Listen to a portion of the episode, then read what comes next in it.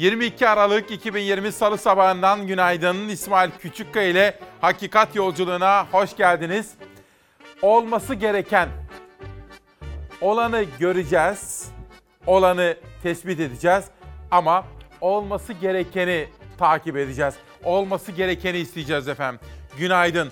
Bu özel sabahta korona ile mücadele, mutasyona uğrayan virüs ve bu konudaki sorular, uzmanların bu konudaki görüşleri en çok merak ettiğiniz konular. Mesela mesela aşıyı etkileyecek mi? Virüs mutasyona yani dönüşüme uğradığı için aşı etkisiz hale gelir mi? Bilim adamları net yanıtlar verdi. Her birini Türkiye ve dünyadan en son haberler ve bilimsel bakış açısıyla sizlere aktaracağız. Ekonomi. Başta asgari ücret olmak üzere işsiz ve esnafa dair haberler yine bizlerle birlikte olacak. Efendim ekonomide esnaf. Bugün lokantacılar, turizm işletmeleri, restoran sahipleriyle özel bir görüşmemizde olacak diyorum. Bugün ayrıca mutasyon demişken yönetmenim İrfan'dan rica ediyorum. 4 soru işareti, 4 yanıt gelecek. Hemen sizlere onları özetlemek istiyorum. Sonra hayatın içinden spor da dahil olmak üzere pek çok haber, manşet ve sürprizi sevdiğinizi bildiğim için sürprizler hazırladık. Anadolu Ajansı da Dünya Sağlık Örgütü yeni tip koronavirüsün daha hızlı yayılan türünün şu ana kadar ciddi hastalık veya ölüme neden olduğuna dair hiçbir kanıt olmadığını bildirdi. Yani o kadar korkulacak bir şey yok şu anda. Çünkü mevcut koronayla mücadeleyi daha sürdürmekteyiz. Mutasyon konusunda kaygıya gerek yok ama tedbiri elden bırakmadan mücadeleye devam diyoruz.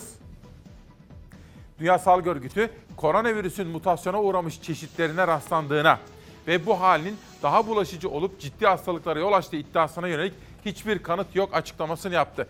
Yani ilave olarak herhangi bir kaygıya gerek yok. Özet olarak bunu size söyleyeyim. Ama bugün saat 11'e kadar devam edecek bu sabah buluşmamızda bilim adamlarının bu konudaki görüşlerini sizlere derleyip toparladık. En akılcı, sağlıklı, en sakin yanıtları sizlere vereceğim. Şimdi şöyle bir dışarıya bakalım İrfan. Bir pencere açalım, mavi bir pencere. Saatler 8.02'den 8.03'e doğru giderken İsmail Küçükkaya ile Demokrasi Meydanı'nda 22 Aralık'ta yani yanisi en uzun gecenin sabahında hava durumu. Hala e, yılbaşı geldi yağış yok yani. Yağışsız geçen günler, her geçen gün azalan su kaynakları, kuraklık endişesi her geçen gün artıyor. Yurdun çeşitli bölgelerinden gelen yağış haberleri umut oluyor. Her yıl mevsimin bu günlerinde metrelerce kar olan Kartepe'ye mevsimin ilk karı yağdı. Uzun süredir beklenen kar görsel bir şölene dönüştü. Yurdun iç ve doğu kesimlerinde buzlanma ve don yaşanıyor. Ağrı'da dereler dondu. Balıkçılık yaparak geçimini sağlayan bölge halkı ağlarını alarak buzlu sularda balık avladı.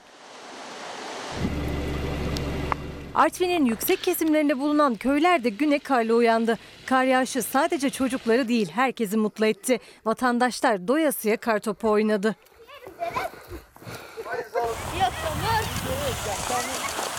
Van'da etkili olan kar yağışına yine en çok çocuklar sevindi. Karın ardından çıkan güneşli havaya fırsat bilen çocuklar karlı tepeleri kayak pistine dönüştürdü. Diğer yandansa uzun süredir kar bekleyen Uludağ'da kar yok. Hala kar yağmadı. Önümüzdeki hafta sezonu açmaya hazırlanan Uludağ'da pistler karsız. Elazığ'da da sis etkili oldu. Kent bulutlar altında kaldı. Sivas'ta termometreler eksi 5 dereceyi gösterdi. Etrafı beyaza bürüyen kıra ortaya güzel görüntüler çıkardı. Meteorolojiden 7 kent içinde yağmur ve sağanak yağış uyarısı geldi. Muş, Bingöl, Bitlis, Siirt ve Şırnak çevreleriyle Diyarbakır ve Batman'ın doğusunda kuvvetli yağışların etkili olması bekleniyor. Türkiye genelinde hava parçalı ve yer yer çok bulutlu. İstanbul için yağış uyarısı yok. Kocaeli ve Sakarya çevrelerinde ise aralıklı yağmur tahmin ediliyor. Hava durumunu Derya Özcan takip ediyor, bizler için haberleştiriyor. Hava durumuna ve kuraklığa, barajlardaki duruma ilişkin başkaca detaylarım olacak. Bugün sizlerle paylaşacağım. Olması gereken uyanan günaydın desin. Uyananları görelim. Nur Hanım haklı. Saat uygulamasını gündeme getirin lütfen.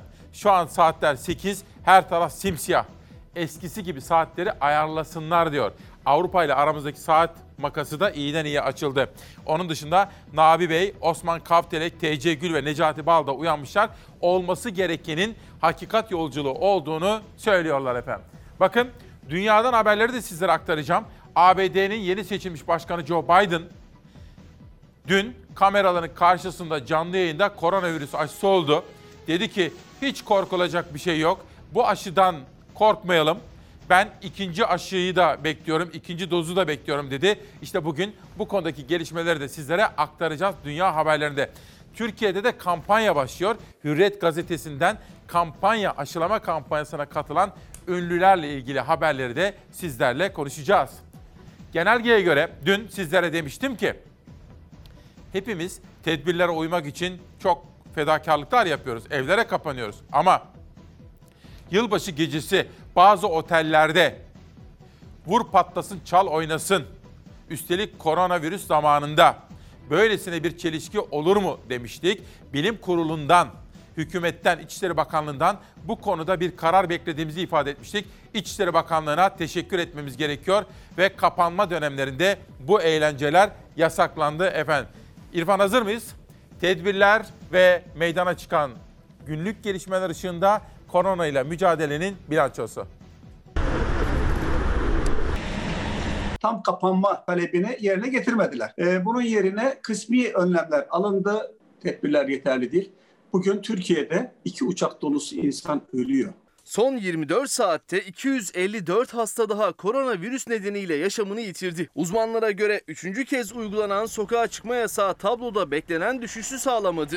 İlk kısıtlamanın üstünden 17 gün geçti. Yani aslında tabloda kayda değer bir düşüş bekleniyordu artık. Ancak vefat sayısı zirvede. Şu anda ölüm sayıları azalmamış, vefat sayıları azalmamış, hastalık sayısı azalmamış. Dolayısıyla tedbirlerin etkili olduğunu söylemek mümkün değil zaten. Son tabloda vaka sayısı 19.103. İstanbul Tabip Odası Yönetim Kurulu üyesi Doktor Güray Kılıç'a göre sebebi test sayılarındaki düşüş. Oysa uzun süredir 200 binden fazla test yapılıyordu. Bugün sayıların azalma nedeni testlerin az yapılmasıdır. Tablo iyileşmiş değil.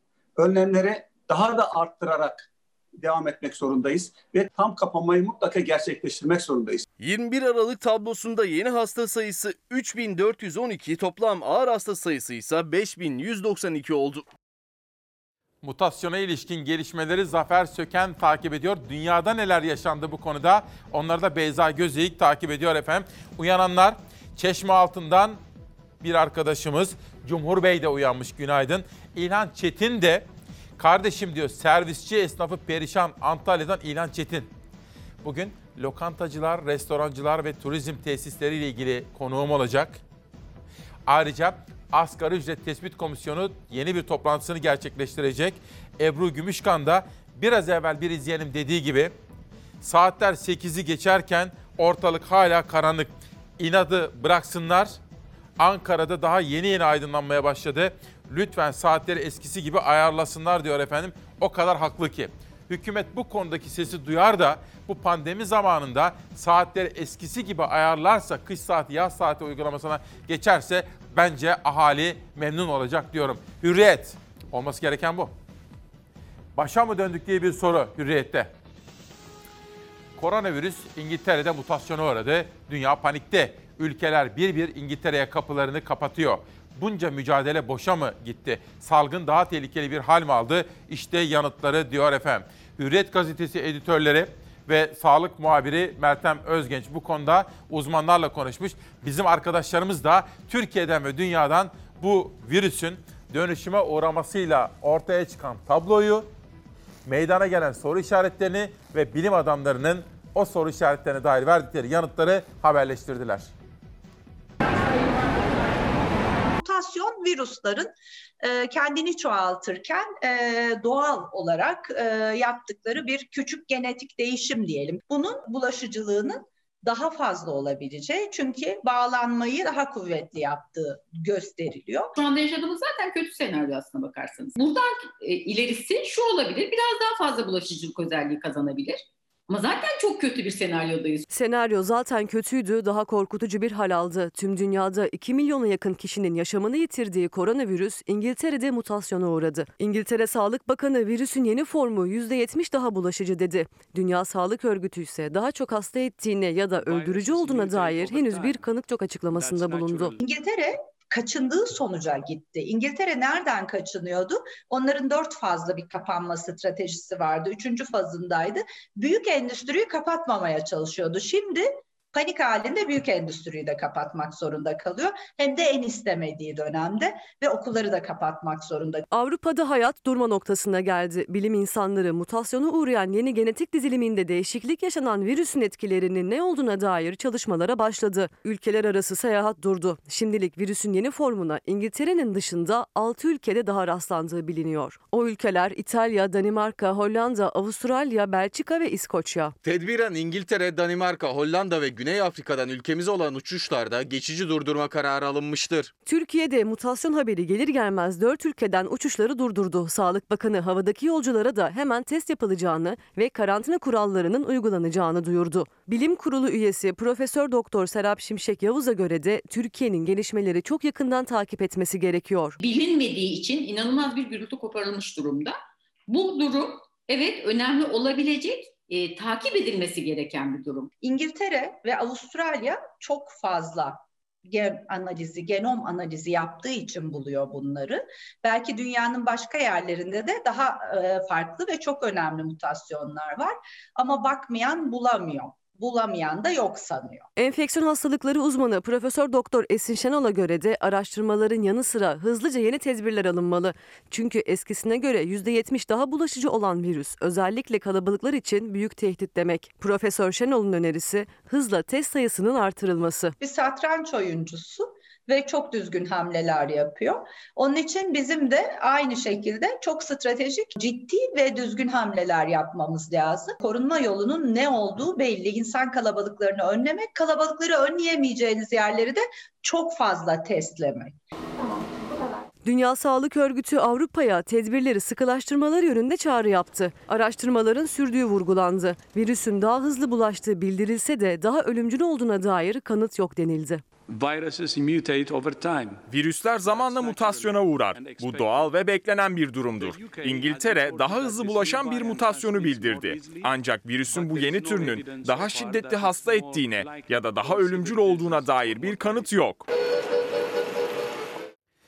Koronavirüsle mücadele devam edecek. Aşı etkinliğini kanıtlamış öyle gözüküyor. Mutasyona uğrasa da aşı çare olarak gözüküyor ama biz dikkati elden bırakmayacağız. Bu arada en son gelen bilgilere göre mutasyona uğramış virüsün çocuklara daha kolay bulaştığı ve çocuklardan da daha kolay büyüklere bulaştığı şeklinde. Bunu da işte bu sabahki buluşmamız içerisinde konuşacağız efendim. Uyananlara bakalım. Olması gereken uyananın günaydın demesi. Sevtap Gürgan, Nesrin Korucu, Yusuf Akdeniz günaydın. Ceren Çelik günaydın. Bu düzen değişmeli artık diyor Yusuf Akdeniz. Millet fakirleştikçe fakirleşti diye yazmış Yusuf Akdeniz Twitter'daki mesajında. Hürriyete geri döneceğim. Şimdilik Türkiye'ye geçiyorum. Aşıda problem yok. İşte günün en çarpıcı manşetlerinden birisi bu. Ziyneti Koca Bıyık'ın haberi. Uzmanlar mutasyon için normal diyor. Aşıda problem yok. Covid-19 aşıları İngiltere'de ortaya çıkan mutasyonlu virüse karşı da etkili olacak mı sorusunun cevabını araştırdık. Dünyayı mutant virüs korkusu sardı. Yeni virüs 6 ülkeye sıçradı. Bilim Kurulu üyesi Profesör Recep Öztürk, virüsün hücreye girişini sağlayan S bölgesinde 4000 mutasyon bildirildi. Yeni mutasyonun daha fazla ölüme yol açmadığı, burayı bir kere daha okuyorum. Dönüşüme uğrayan virüsün, yani yeni mutasyonun daha fazla ölüme yol açmadığı ve aşıların bağışıklık cevabını olumsuz etkilemediği belli dedi efendim. İşte burası çok can alıcı bir detay. Şimdi Pencere gazetesine geçeceğiz. Orada bir çarpıcı manşet okuyacağız ve dün meydana gelen gelişmeleri sizlere özetlemeye gayret edeceğim efendim. Pencere gazetesi gelsin. Pencere gazetesinde iki ayrı detay seçtim sizler için. Hamza Yerlikaya diplomasını Özkoç'tan istemeye devam ediyor. Biliyorsunuz kendisi bir kamu bankasının yönetim kurulunda ve yönetim kurulu başkan yardımcısı olarak yer alıyor. Bir eski güreşçi.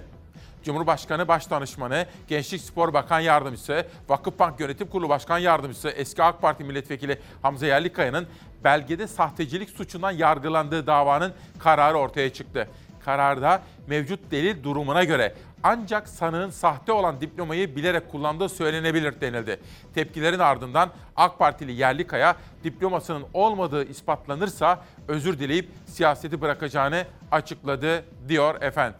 Bu konuya ilerleyen dakikalarda daha detaylı olarak konuşma, değinme imkanı bulacağım ve tabii bu konuda bir çift sözümüz olacak. Ama şu cümleyi söyleyeyim de sabahın zihin açıklığı içinde sizler de düşünün. Bak cümle şu, şu çok yalın. Eski milli güreşçi Hamza Yerlikaya halen Türkiye'nin en büyük bankalarından birinde kamu bankasında yani devletin, halkın, milletin bankasında yönetim kurulu üyeliği ve yönetim kurulu başkan yardımcılığı görevlerinde bulunuyor. Hani ben diploması vardı yoktu, diploması sahteydi tartışmalarını bir tarafa bırakıyorum.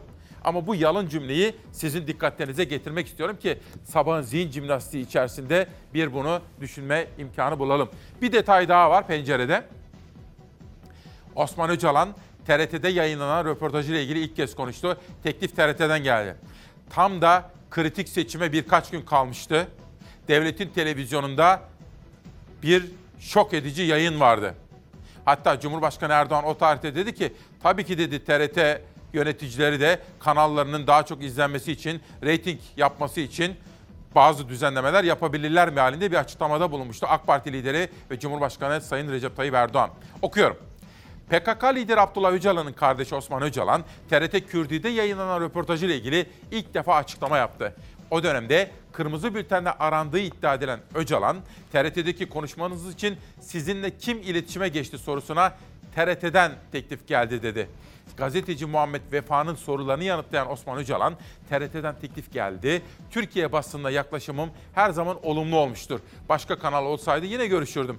Devlet görevlilerinden herhangi bir teklif gelmedi açıklamasını yaptı. Öcalan, kırmızı bültenle aranıyor musunuz sorusuna ise kırmızı bülten durumu yok. Bu zamanla giderek aşıldı. Hayatımda herhangi bir olumsuzlukla karşılaşmıyorum ifadelerini kullandı. Son dönemde Cumhurbaşkanı danışmanıyla da görüştüğünü söyleyen Öcalan uzun bir görüşme oldu. PKK başta olmak üzere yaşanan durumlarla ilgili görüştük dedi.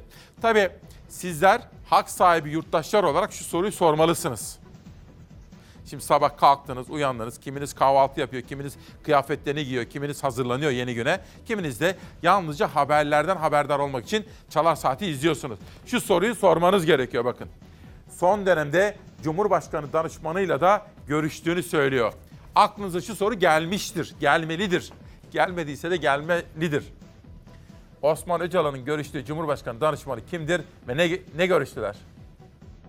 Bariz Ekrem İmamoğlu Bir Cumhurbaşkanı danışmanının PKK elebaşının kardeşi Osman Öcalan'la görüşmesi bizi şaşırtmıyor. Gazeteci Muhammed Vefa terör örgütü lideri Abdullah Öcalan'ın kardeşi Osman Öcalan'la yaptığı röportajı yayınladı. O röportajda Osman Öcalan yakın zamanda Cumhurbaşkanı danışmanı ile görüştüğünü söyledi. CHP kim o danışman sorusunu gündeme getirdi. Kim bu Osman Öcalan ile görüşen Cumhurbaşkanı danışmanı? Yenilenen İstanbul seçimlerinden hemen önce Osman Öcalan'ın devlet kanalı TRT'ye verdiği röportaj çok tartışılmıştı. TRT'yi yönetenler Kürdiye'nin reytingini yükseltmeyi de düşünür.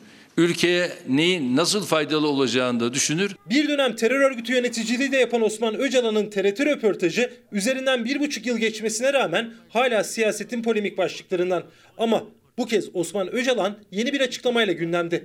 Yakın zamanda Cumhurbaşkanı danışmanlarından biriyle görüştüğünü bir gazeteciye verdiği röportajda dile getirdi.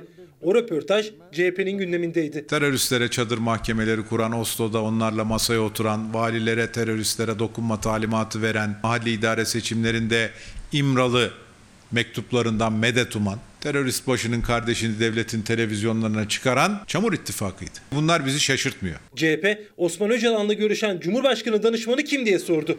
Soruların hedefinde sadece Erdoğan yoktu. Bu soruların esas muhatabı kendisine yerli ve milli diyen bu koalisyonun ufak ortağıdır. Sarayın bekçisinin bu görüşmeden haberi var mıdır? Bahçeli bu danışmana görüşme için icazet vermiş midir?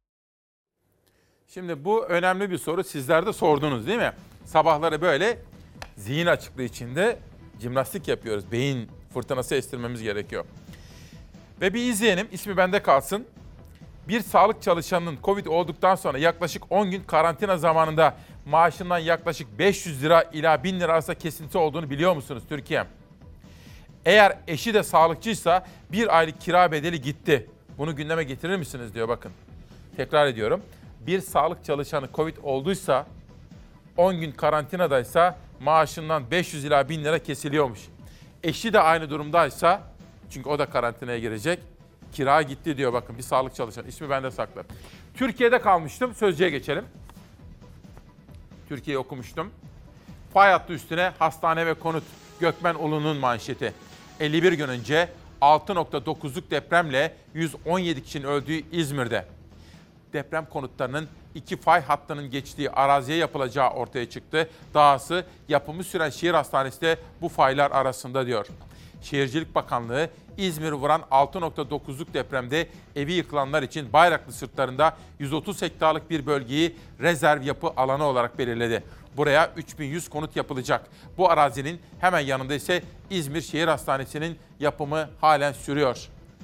Ancak uzmanlar bölgenin riskli olduğunu iddia ediyor. Jeoloji Mühendisleri Odası İzmir Şube Başkanı Alim Muratan, konut alanından Bornova Fay zonunun geçtiğini, MTA'nın 2012'deki diri fay hattı haritasında bulunan bunun yer aldığını belirterek uyarılarda bulundu diyor ve gazetenin manşet haberinde bölgenin topografyasının haritası var ve ayrıca da şehir hastanesi ile ilgili detaylar, fotoğraflar içinde yer almışlar efendim. Siyaset tabii çok hareketli. Bir taraftan erken seçim yapılacak mı yapılmayacak mı tartışmaları alevlenmiş durumda. Bir taraftan da işte Muharrem İnce parti kurdu, başkaları parti kurdu. Biliyorsunuz AK Parti'den ayrılan eski isimler partilerinin kongreleşme süreçlerini tamamlıyorlar ki erken seçime hazırlanalım. Dün yeni bir siyasi partinin kuruluşu söz konusu oldu. Mustafa Sarıgül'ün partisi de kuruldu. Değişim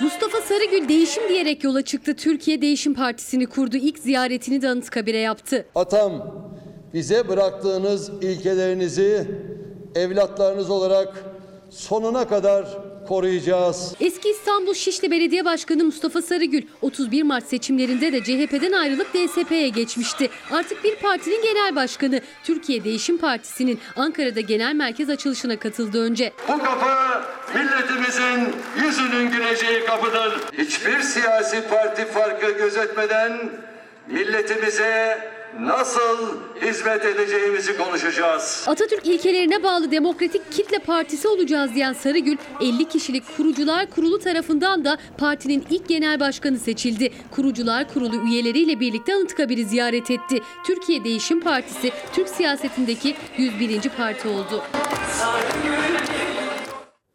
Sizlerden gelen yorumlar Adem Bey ve Fatma Hanım da asgari ücreti soruyor efendim. Bu da bizim en dikkatle takip ettiğimiz konulardan birisi. Bugün yeni bir toplantısı gerçekleşecek. Üçüncü toplantı asgari ücreti merakla ilgiyle bekliyoruz. Bu zor zamanlarda ne olacak acaba? Sabah gazetesine geçelim. Sabah gazetesinde muhteşem dayanışmanın haberi var kadın dayanışmasıyla neler başarılacağının en güzel örneği Gaziantep'te yaşandı. Türk, Suriyeli ve Afgan kadınlar bir yıl önce kooperatif kurdu. Deri, tekstil ürünleri, 255 bin maske, Birleşmiş Milletler Kadın Birimine de şiddete hayır yazılı maske ürettiler. Kazançlarını da eşit paylaşan kadınlardan Suriyeli Safiye Mustafa sevinci, üzüntüyü, hayatı paylaşıyoruz. Savaştan sonra burası çok iyi geldi diyor efendim. Bu işte son derece umut verici haberlerden birisi. Dün bir toplantı, toplantıda konuşan devletin iki numaralı ismi Cumhurbaşkanı Yardımcısı Fuat Oktay ve kürsüde bir anda duraksadı. Acaba neler oldu? Siber güvenlik haftası etkinliklerinin siber vatanımızda, etkinliğimizde savar güvenlik vatanımıza uyguladığı Sağlık ekibi gelsin arkadaşlar. Sağlık ekibi gelsin. Cumhurbaşkanı Yardımcısı Fuat Oktay kürsüde fenalaştı, konuşmasına devam edemedi. Herkesi korkuttu. Kısa süre dinlendikten sonra programa devam edebildi. Yatır abi yatır. Perdeyi kapat, perdeyi kapat, perdeyi kapat. Doktorlarımızın söylediği kadarıyla ifade ediyorum. Uykusuzluk e, ve yorgunluğa bağlı zannediyorum. Böyle küçük bir rahatsızlık oldu. Dün Beştepe'de Milli Siber Güvenlik Zirvesi vardı. Zirveye Cumhurbaşkanı Yardımcısı Fuat Oktay da katıldı. Etkinlik kapsamında Oktay kürsüde konuşurken fenalaştı. Hemen koruma ekipleri yanına geldi. Müdahale etmek istedi. Ancak Oktay bir kez daha konuşmasına devam etmeye çalıştı. siber güvenlik haftası etkinliklerinin siber vatanımızda, etkinliğimizde savar güvenlik vatanımız Cumhurbaşkanı Yardımcısı konuşmasını tamamlamak istedi ama olmadı. Koruma ekipleri yeniden yanına geldi. Sahnenin ışıkları söndürüldü. Hemen sağlık ekipleri yönlendirildi sahneye. Sağlık ekibi gelsin arkadaşlar, sağlık ekibi gelsin. Dakikalar sonra Oktay'ın iyi olduğu haberi geldi. Yeniden sahneye geleceği açıklandı. Herkes rahat bir nefes aldı. Cumhurbaşkanı yardımcımızın Fuat Oktay'ın sağlık durumu iyi. Sağlık ekibinin müdahalesi sonrası Fuat Oktay daha iyiydi. Sahneye geldi. Uykusuzluk ve yorgunluk nedeniyle rahatsızlandığını açıkladı. doktorlarımızın söylediği kadarıyla ifade ediyorum. Uykusuzluk e, ve yorgunluğa bağlı zannediyorum. Böyle küçük bir rahatsızlık oldu. Tekrar anlayışınız için de teşekkür ediyorum. Sayın Cumhurbaşkanı yardımcımıza çok çok teşekkür ediyoruz ve çok geçmiş olsun diliyoruz kendisine. Sayın Cumhurbaşkanı Yardımcısına Fuat Oktay'a geçmişler olsun diyoruz. Biz de Çalar Saat ailesi olarak hep doktorlar bizleri şöyle uyarıyorlar. Dengeli bir beslenme, fazla değil az değil, dengeli. Düzenli uyku, günde 7 saatlik bir uyku. Hayata olumlu bakmak, sorunlarla yüzleşmek ama o sorunları çözecek iradenin içimizde bizde olduğuna dair bir inanç ve günlük egzersiz, yürüyüşler. Bunları yapmamız gerekiyor efendim. Bekir Yüksel, abi olması gereken diye soruyorsun. Olması gereken Türkiye'nin tam kapanmasıdır. Böyle hafta sonu veya 3-5 günle olacak iş değil bu diyor. Kayseri'den Bekir Yüksel. Reyhan Sert, günaydın. Hafta sonu içki kısıtlaması biraz çelişkilerle dolu değil mi? Gerçekten kısıtlama yapmak isteniyorsa yapılması gerekenler belli değil mi diye soruyor Rehan Sert'in bize yolladığı mesajda. Sabah gazetesinden muhteşem dayanışma haberini okumuştum. Sırada Bir Gün gazetesinin haberi var. Nurcan Gökdemir, Ankara temsilcisi yazmış. Yerel arpalık. Merkezi iktidar ne yaptıysa bir fazlasını yaptılar. Daha iyi hizmet için kurulduğu iddia edilen yatırım başkanlıklarında ne ararsanız var. Usulsüz ihale, kıyak ödeme, kayıt dışı milyarlar. Dönemin Başbakanı Binali Yıldırım tarafından belediyelerde iş bilmezlikten ya da iktidar partisiyle farklı partilerde olunca ideolojik sebeplerden dolayı hizmetler istendiği gibi yapılamadı. Sözleriyle kuruluş amacı açıklanan yatırım izleme ve koordinasyon başkanlıklarının icraatları pes dedirtti. Sayıştay raporları bu sekreteryaların merkezi iktidarla ne kadar uyumlu hale geldiklerini gösterdi. Belediyelerin hem yetkileri hem de kaynakları üzerinde vesayet organı olacak şekilde oluşturulan başkanlıklarda yapılan denetimler ağızları açık bırakacak cinsten. Buradaki usulsüzlükler merkezi hükümeti aratmadı diyor bir günün haberi. De, detaya de, değinelim birazcık. Birkaç kentten örnek. Ankara. Açık ihale usulüyle yapılması gereken 12 ihale makam oluru ile istisna yöntemler arasındaki pazarlık usulüyle gerçekleştirildi. Yani normalde ihale yapılması gerekiyormuş. En iyi teklif verenin kazandığı açık ihale. Fakat bunu yapmamışlar 12 ihalede makam oluru ile. Genel müdür müdür, bakan mıdır bilmiyorum ama makam olur demiş. Burada istisna var demiş ve pazarlık usulüyle yapılmış. 2. Bursa. 1 milyon 370 bin liralık bakım ve onarım ihalesi savunma ve güvenlikle ilgili acil durumlar için tanınan istisnadan yararlanılarak verildi. Ankara ve Bursa'dan Hatay'a geçiyorum. 829 milyon 572 bin lira vadesiz hesaplarda tutulduğundan faiz elde edilmedi. Balıkesir. İhalede 100 metre olarak belirlenen bordür taşı döşenmesi iş bitiminde 6062 metre oldu. Denizli. Jeotermal kaynakları kullanan işletmeler idare payını ödememesine karşın alacak davası açılmadı diyor efendim. Bir gün gazetesinden Aydınlığa geçiyorum. Sürpriz bir manşet var Aydınlık'ta. Sürpriz bir isim. Murat Ülker'le yapılan bir röportaj ama bir dakika beklesin. Dün HDP'li Leyla Güven milletvekili düşürülmüştü, tutuklandı. HDP'li Leyla Güven terör örgütü üyeliği ve terör propagandası yapmak suçlarından 22 yıl 3 ay hapis cezasına çarptırıldı. Hakkında yakalama kararı çıkarıldı. Güven Diyarbakır'da gözaltına alındı. HDP Hakkari Milletvekili Leyla Güven KCK ana davasında yargılandı. 6 ay 3 ay hapis cezası aldı. Cezası Yargıtay tarafından Eylül 2019'da onandı. 4 Haziran 2020'de ise kesinleşmiş cezası olduğu için milletvekilliği düşürüldü. Tutuklanan Güven cezaevine gönderildi. Leyla Güven cezaevindeyken tahliye talebinde bulundu. Mahkeme talebini kabul etti. Birkaç gün sonra serbest bırakıldı. HDP'li Güven hakkında açılmış başka davalar da vardı. Zeytin Dalı Harekatı ile ilgili yaptığı açıklama ve paylaşımlar nedeniyle silahlı terör örgütüne üye olmak ve iki kez terör örgütü propagandası yapmak suçlarından yargılanıyordu. Diyarbakır 9. Ağır Ceza Mahkemesi Güven'i 22 yıl 3 ay hapis cezasına çarptırdı. Hakkında yakalama kararı çıkarıldı. Milletvekilliği düşürülen ve mahkumiyet kararı verilen Leyla Güven'in yakalanması için dün gün boyu çalıştı Diyarbakır Emniyet Müdürlüğü ekipleri. Güven'in HDP Diyarbakır Milletvekili Semra Güzel'in evinde olduğu bilgisine ulaştı. Adrese giden polis ekipleri Leyla Güven'i gözaltına aldı. Leyla Güven'in hakkındaki mahkumiyet kararının okunmasının ardından cezaevine gönderileceği öğrenildi. Zafer Söken bu önemli gelişmeyi de takip etti ve haberleştirdi. Bu arada Nihal Kemaloğlu dikkatimi çekiyor. Sağlık Bakanı paylaşımlar yapmış efendim okuyalım. 14 Aralık'tan itibaren diyor Sağlık Bakanı Fahrettin Koca. 14 Aralık'tan itibaren İngiltere'den gelen tüm yolcuları tespit ettik. 4600 yolcu İngiltere'den 14 Aralık'tan itibaren Türkiye'ye gelmiş. 4603 yolcu. Onların bilgilerini sisteme aktardık. İkametleri ve kaldığı otellerde izolasyona aldırdık. Bu yolcularımızın Halk Sağlığı Genel Müdürlüğümüz koordinasyonunda PCR testleri yapılmaktadır. Yani mutasyona uğradı ya İngiltere'de. İngiltere'den Türkiye'ye gelen yolcular isim isim tespit edilmiş, karantinaya alınmış, testleri yapılmış ve bu da Sağlık Bakanı verdiği bilgi. Şimdi futbol severlerin üzüleceği bir haber. Trabzon'un, Karadeniz'in de Türkiye'nin de üzüleceği bir haber.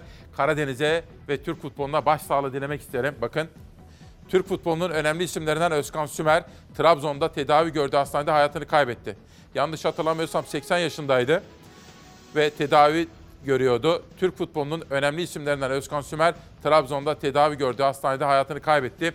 Bu acı olayı da sizlere son dakika gelişmesi olarak aktarmış olalım. Kederli ailesine sabır dileklerimle birlikte. Aydınlık Gazetesi önde gelen iş insanı Murat Ülker'le yapılan bir röportaja manşetten yer vermiş. Gıda güvenliği ve üretim atılımı için öneri. Toprak işleyenin, su kullananın. Bir soru soracağım. Bu slogan nereden aklınıza geliyor efendim? Bunu bir düşünün lütfen. Toprak işleyenin, su kullananın sözü nereden akıllara geliyor? Siz bunu düşüne durun. Ben de Yıldız Holding Yönetim Kurulu üyesi Murat Ülker'in sözlerini aydınlıktan sizlere okuyacağım.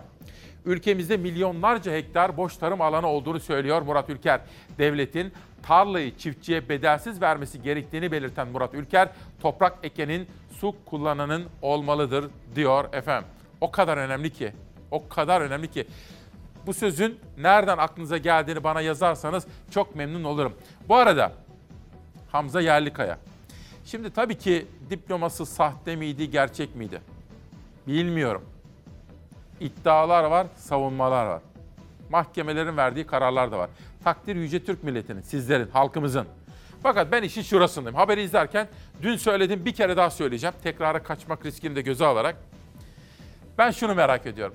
Bana göreve yeni geldiği için kredibilitesi çok yüksek olan hem Naci Ağbal'ın, gerçi doğrudan onu ilgilendirmiyor ama ekonomi yönetiminde olduğu için söylüyorum. Hadi onu geçelim. Fakat yine göreve yeni geldiği için eski tecrübelerinden de yararlanarak kredibilitesi çok yüksek olan Lütfü Elvan'ın, Maliye Bakanı, Hazine Bakanı bu konuda bir açıklama yapmasını isterim. Desin ki bize biz eski güreş şampiyonunu Hamza Yerlikaya'yı devletin, milletin, halkın büyük bir bankasına şu şu şu şu sebeplerle yönetim kurulu üyesi ve yönetim kurulu başkan yardımcısı olarak atadık. Yani onun bilgisi, birikimi, ilişkileri, eğitimi, finans konusunda, bankacılık konusundaki tecrübeleri gibi Ne söylerlerse çok merak ediyorum ama bize bunu bize bunu söylesinler.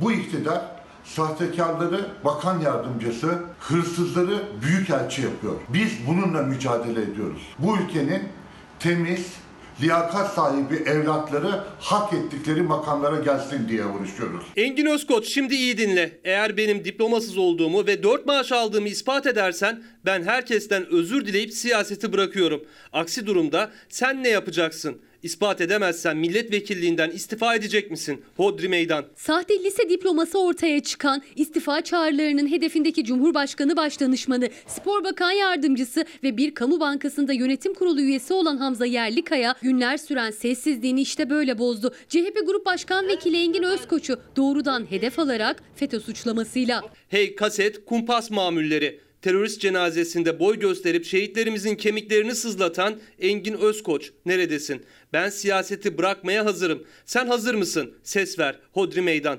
İşte mahkeme kayıtlarını suçlu bulundu. Sende kızaracak yüz varsa bir an önce istifa edersin. Hamza Yerlikaya'nın lise diplomasının sahte olduğunu Halkın Kurtuluş Partisi ortaya çıkardı. 2001 yılındaki bir mahkeme kararıyla o kararda Hamza Yerlikaya'nın lise diplomasının sahte olduğu hükmü var. Mevcut delil durumuna göre ancak sanığın sahte olan diplomayı bilerek kullandığı söylenebilir. Milletin çift diplomalı evlatları işsiz gezerken saray sosyetesinin sahte diploma kullandığı mahkeme kararıyla sabit beslemeleri kamu bankalarına yönetim kurulu üyesi olarak atanıyor. Tepkilere karşı günlerdir sessizdi Hamza Yerlikaya. Sessizliğini sosyal medya hesabından bozdu. Eleştirenlerden sadece CHP Grup Başkan Vekili Engin Özkoç'u hedef aldı. FETÖ'cülükle suçlayıp diplomamın sahte olduğunu ispat et dedi. Şimdi sen sahtekarlıktan suçlu bulunan bir kişi olarak nasıl oluyor da milletvekili seçilebiliyorsun? Cumhurbaşkanı danışmanı olabiliyorsun. Vakıfbank yönetim kurulu üyeliğine atanıp milyonlarca lira para alabiliyorsun. Hala bakan yardımcısı görevini sürdürebiliyorsun. Sen iftirayla bayrağımıza leke sürenlere yaranmak için onlara aynı sofrada kaşık sallarken ay ve yıldıza duyduğum sevdayı defalarca göndere çektirerek kanıtladım. Ey müfteri Engin Özkoç, maaşın belli. İşte hakikat bu belgelerde. Hamza Yerlikaya, sen İmrahor Meslek Lisesi adına düzenlenmiş sahte diplomayı alıp Gazi Üniversitesi Spor Okulu'na kayıt yaptırdın mı? Yaptırdın. Bundan dolayı mahkemeye verildin mi? Mahkemeye verildin. Peki suçlu bulundun mu? İşte mahkeme kayıtlarını suçlu bulundun. Engin Özkoç mahkeme kararını gösterdi. Hamza Yerlikaya ise lise, üniversite ve yüksek lisans diplomalarını paylaşarak yanıt verdi. Diplomasının sahte olduğuna ilişkin mahkeme kararı ile ilgili açıklama yapmadı. Bu konu böyle hani biz sessiz kalalım, geçiştirelim. Öyle bir konu değil efendim. Bence ekonomi yönetimi ve hükümetimiz bu konuyu düşünsünler. Böyle sessiz duralım, unuturlar. Bu ha- ahali unutkandır. Böyle olmaz. Bunu açıklama yapsınlar bize. Desinler ki şu sebeple böyle yaptık. Biz de inanalım veya inanmayalım. Buna da bir bakalım. Sema Hüner biraz önce bir soru sormuştum ya diyor ki herkesin çok iyi bildiği gibi toprak işleyenin su kullananın sloganı zamanında ortanın solu anlayışını savunan Bülent Ecevit'in 1970'li yıllarda gündeme getirdiği bir slogandır ve sosyal demokrasiyi öne çıkarmasıyla bilinir. Kırsal kalkınmayı hedefleyen köy kent projesine atıfla kullanılan siyasi slogandır diyor. Gerçi şimdi köy kent olduk diyor. Bakın bütün izleyenlerin bildiler. Bülent Ecevit'in sözüydü diyor. Erhan Seçkin, toprak işleyenin su kullananın sözü Bülent Ecevit'indir İsmail abi diyor. Olması gerekeni söylemiş diyor.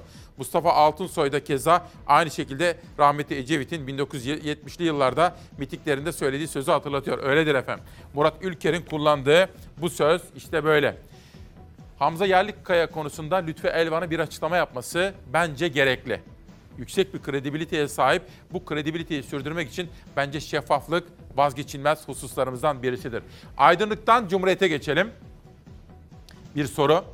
Öcalan'la hangi danışman görüştü? CHP'den AKP ve MHP'ye soru. CHP sözcüsü Faik Öztrak, Osman Öcalan'ın bir cumhurbaşkanı danışmanıyla görüştüğünü ifade etmesi üzerine anlaşılan ufukta seçim var. Kim bu görüşen danışman? Bu soruların esas muhatabı kendisine yerli ve milli diyen bu koalisyonun ufak ortağıdır dedi efendim.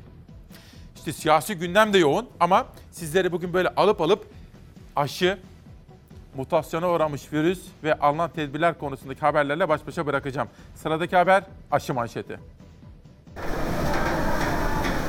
Yapıda küçük bir değişiklik var. O yapının tümünde bir değişiklik olursa aşı etkisiz hale geçebilir ki bunun içinde gene çok ciddi mutasyonlara gereksinim var. Hatta mutasyon birikimlerine gereksinim var. Tüm umutlar aşılardayken koronavirüsün mutasyona uğramasıyla akıllara ilk gelen soru bu oldu. Aylardır üzerinde çalışılan aşılar işe yarayacak mı? Alman Sağlık Bakanı aşılar virüsün bu yeni halinde de etkili dedi. Türkiye'den de uzmanlar aynı görüşte. En azından aşıların etkisiz olacağına dair henüz bir bulgu yok. Gelecek olan mevcut aşı bu virüse etkili olacak mı? Evet, e, büyük olasılıkla evet diyebiliriz buna. Şu anda edindiğimiz izlenim bu yeni varyantın insandan insana geçişte bir avantaj kazandığı ve çok daha kolay bulaşabildiği yönünde. Ama hastalığın daha ağır geçirilebileceğine veya daha hafif geçirilebileceğine yönelik veya aşıların etkisiz kalacağına yönelik hiçbir bilimsel kanıtımız yok. Avrupa İlaç Ajansı BioNTech ve Pfizer'ın aşısı için kullanım onayı verdi. Aşılar Avrupa Birliği ülkelerinde hızla uygulanmaya başlayacak. Başta Avrupa tüm dünyayı tedirgin eden mutasyon haberi ise beklenen aşılara dair şüphe oluşturdu. Türk Klinik Mikrobiyoloji ve İnfeksiyon Hastalıkları Derneği Yönetim Kurulu üyesi Profesör Doktor Bülent Ertuğrul'a göre gündemdeki tüm aşılar mutasyona uğramış virüste de etkili olacak. İnaktif olabilmesi için veya hani hiç etkisiz olabilmesi için o yapıların tamamıyla değişmesi ve aşı sonrası oluşan antikorların o yapılara karşı üretilmemesi gerekir ki şu aşamada böyle bir durum söz konusu değil. Şu anda üretilmiş aşılar bu mutant virüse, varyant virüse de etkili görünüyor. Türkiye ise koronavirüs aşısı beklemeye devam ediyor. Aşılar 11 Aralık'ta gelecekti, ertelendi. Sağlık Bakanı Fahrettin Koca birkaç günlük bir prosedür söz konusu dedi. İlk etapta gelecek 3 milyon doz aşı Türkiye'ye ulaşır ulaşmaz da uygulanmayacak zaten. 2 hafta daha incelemeleri devam edecek. Tabii faz çalışmalarından olumsuz bir sürpriz sonuç gelmezse. Şu aşamada özellikle inaktive virüs aşısı hani bunun Çin diye hep söylenen Sinovac aşısı konusunda e, zaten içimizin rahat olması gerekir. Gerçi daha henüz bazı çalışmaları tamamlanmadı. Öte yandan Brezilya'da Çin aşılarına yapılan klinik deneyler tamamlandı. Gönüllüler üzerinde aşının 3. faz denemeleri de sona erdi. Aşının bağışıklık kazanmada alt düzey olan %50 eşiğini geçtiği belirtildi. Brezilya, Çin aşısında klinik deneyleri tamamlayan ilk ülke oldu. Beyza Gözeyik takip etti. Çok kıymetli Güngör Hanım, Güngör Sipahioğlu da bu kötü 2020 bitsin ve aydınlık geleceğe uzanalım. 2021 Türkiye'mize esenlik getirsin diyor. Ben de Güngör Sipahioğlu'na ailesiyle birlikte huzurlu bir yıl diliyorum. Yerel gazeteleri de Savaş Yıldız'la birlikte seçtik. İzmir'le başlıyorum. Sigortasız çalışan sayısı 350 bin. İzmir'de tarım, sanayi ve hizmet sektöründe 1 milyon 613 bin kişi istihdam edilirken aktif sigortalı sayısı 1 milyon 264 bin 539. İşkur İl Müdürü Kadri Kabak'ın sözleri. Dönüşte Diyarbakır Mücadele Gazetesi var onu sizlere aktaracağım. Ama şimdi ben bir sade kahve için müsaadenizi isteyeceğim. Bu arada Manavgat'a Mehmet Ali Berben'e ve ailesine teşekkür ediyorum ve selam söylüyorum. Şenol Sak Balıklar isimli çalışmasını imzalamış ve bize göndermiş efendim. Şimdi benim için sade kahve zamanı. Müsaadenizle. En uzun gecenin sabahında ne vardır? Hayattan da öyledir efendim. En uzun gecenin sabahında huzur vardır. Eğer buna inanırsak ve bunun gereklerini yerine getirirsek. Günaydın. 22 Aralık 2020 Salı sabahında İsmail Küçükkaya ile Demokrasi Meydanı'na hoş geldiniz. Ana gündem maddemiz korona ile mücadele. Mutasyona uğramış, dönüşüme uğramış virüsün yarattığı dalga, meydana gelen soru işaretleri ve uzmanların görüşleri. Bugünkü buluşmamız içerisinde saat 11'e kadar ana güzergahımızda işte bu manşet olacak. Olması gerekeni konuşacağız ve şimdi Hürriyet gazetesinin aşıya dair kampanya manşetiyle haberleri okumaya başlıyorum. Haydi Türkiye aşıya diyor Hürriyet gazetesi. Koronavirüs aşısı Ocak'ta başlıyor. Katılımı artırmak için bazı sanatçı ve sporcuların katılacağı bir kampanya düşünülüyor. Biliyorsunuz benzeri kampanyayı Avrupa ülkeleri ve Amerika Birleşik Devletleri de yaptı. Hatta sizlere saat 8 kuşağında ABD'nin yeni seçilmiş başkanı Joe Biden'ın kameralar önünde aşı olduğuna dair haberleri sunmuştuk. Mesela çok sevilen sanatçılarımızdan Filiz Akın bu kampanyada yer alacak. Haluk Bilginer, yine çok sevilen sanatçılarımızdan Şener Şen, Türk sporunun önemli ismi Fatih Terim.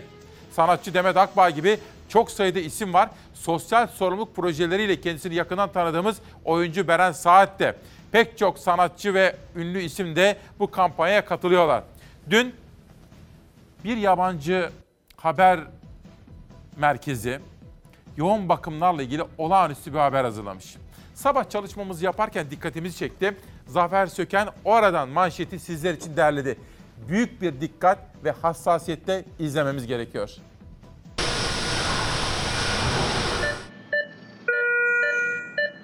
Yoğun bakıma giderken ben oradan geri dönebilecek miyim diye soran hastalarımız oluyor ve bu bizi çok etkiliyor. Yaşı 27, 25, 20 yaşında olan insanlar bile nefes darlığı çekip ya ağlıyorlar gözümüzün önünde. Yoğun bakım servislerinde her gün benzer konuşmalar geçiyor koronavirüs hastaları ve doktorlar arasında. Üstelik sadece risk grubundakiler de değil, yaşı genç olanlar da nefes almakta güçlük çekiyor. Hastalığı zor atlatabiliyor. Söylüyorlar ki nefes alamıyorum, yanımdan gitmeyin.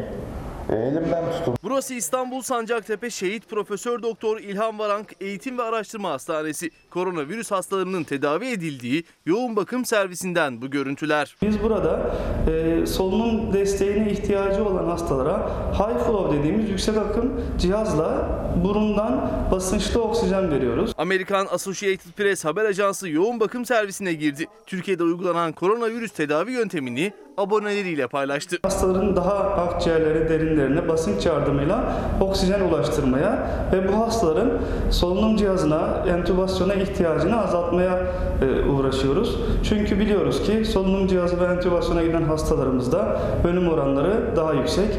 O yüzden burada daha başarılı sonuçlar alıyoruz. Koronavirüs hastalarını entübe etmeden tedavi etmeye çalışıyor doktorlar. Süreci daha hafif atlatabilmeleri, daha rahat nefes alabilmeleri için. Hastaları genellikle klinikte tutmak ve klinikte tedavi edip taburcu etmek üzerine kurgulanmış bir modelimiz var. Hasta yoğun bakıma da girdiyse entübe etmemeye çalışıyoruz. Genel gözlemimiz entübe olan hastaların süreçlerinin çok zor olduğu ve geri dönmenin çok zor olduğu. Yoğun bakıma getirilen hastaların en büyük şikayeti ise nefes alamamak. Ambulansla getirdiler beni. Nefes alamıyordum. Allah'ımıza çok şükürler olsun ki bir haftada biz şu anda şu anda iyi. Tedbirler ve kısıtlamalarla hasta sayısında düşüş yaşandığını söylüyor başhekim Nurettin Yiğit. Ancak tedbiri bir an bile olsun elden bırakmamak gerekiyor. Yasaklamaların başlamasıyla birlikte ayaktan başvurularımızda çok ciddi düşüşler oldu. Tan hastalarımıza haftalık bazda %20 oranında düşüşler oldu. Zafer bunu gerçekten iyi yakaladı sabah. Bu arada Zeray Kınacı bizim Orkun'la birlikte bugün kapanan hastaneleri, numune, yüksek ihtisas, Zekai Tahir, yeniden açılma ihtimali ve Sinan Adıyaman'la deneyimli bir yazar, deneyimli bir doktor ve örgütlü toplum savunucusu Türk Tabipleri Birliği'nin bir önceki başkanıydı. Onunla yapılmış sesimiz de var. Bu arada bizim çok sevdiğimiz sanatçımız Mustafa Özaslan da diyor ki bakın sendika çağrısında bulunmuş. Dün Nihal Kemaloğlu'na ulaşmıştı. Yeni bir örgütlü toplum haberini bize veriyor. Müzik emekçilerin dayanışması için mutlaka birlikte hareket etmemiz gerekiyor. Mustafa ve İpek Koçyiğit. Bir video gelmiş, izleyemedim henüz. Biraz sonra o videoyu izleyip sizlere de izletmeye çalışacağım. Yeni Şafak gazetesi panik yok, önlem korur manşetini atmış bu sabah. Maske, mesafe ve temizlik yeter. İngiltere'de Covid-19'un mutasyona uğraması ve yeni türün %70 daha hızlı bulaştığının açıklanması hastalık daha ağır mı geçecek, aşılar etkisiz mi kalacak endişelerini beraberinde getirdi. Uzmanlar paniğe gerek yok. Virüs zaten birçok mutasyon geçirdi. Mutasyon biliyorsunuz değişim, dönüşüm anlamına geliyor. Aşı sürecini etkilemeyecek. Tekrar ediyorum. Virüsün uğradığı mutasyon aşı sürecini etkilemeyecek. Biz kurallara sıkı sıkı uyalım yeter diyorlar efendim. Dün burada bir ses vermiştik. Demiştik ki hepimiz bu mücadelede fedakarlıklar yapıyoruz. Başta 65 yaşın üzerindeki kıymetli büyüklerimiz ama hepimiz. Fakat bu fedakarlık zamanında yıl başında da kapanıyoruz. Bu da doğru. Bütün dünya kapanıyor. Fakat otellerde balolar, galalar, eğlenceler olur mu diye sormuştuk. Bilim Kurulu'ndan, Sağlık Bakanlığı'ndan, İçişleri Bakanlığı'ndan, hükümetimizden bu konuda gerekli adımları atmasını, çelişkileri ortadan kaldırmasını istemiştik dün. Sesimizi duydular.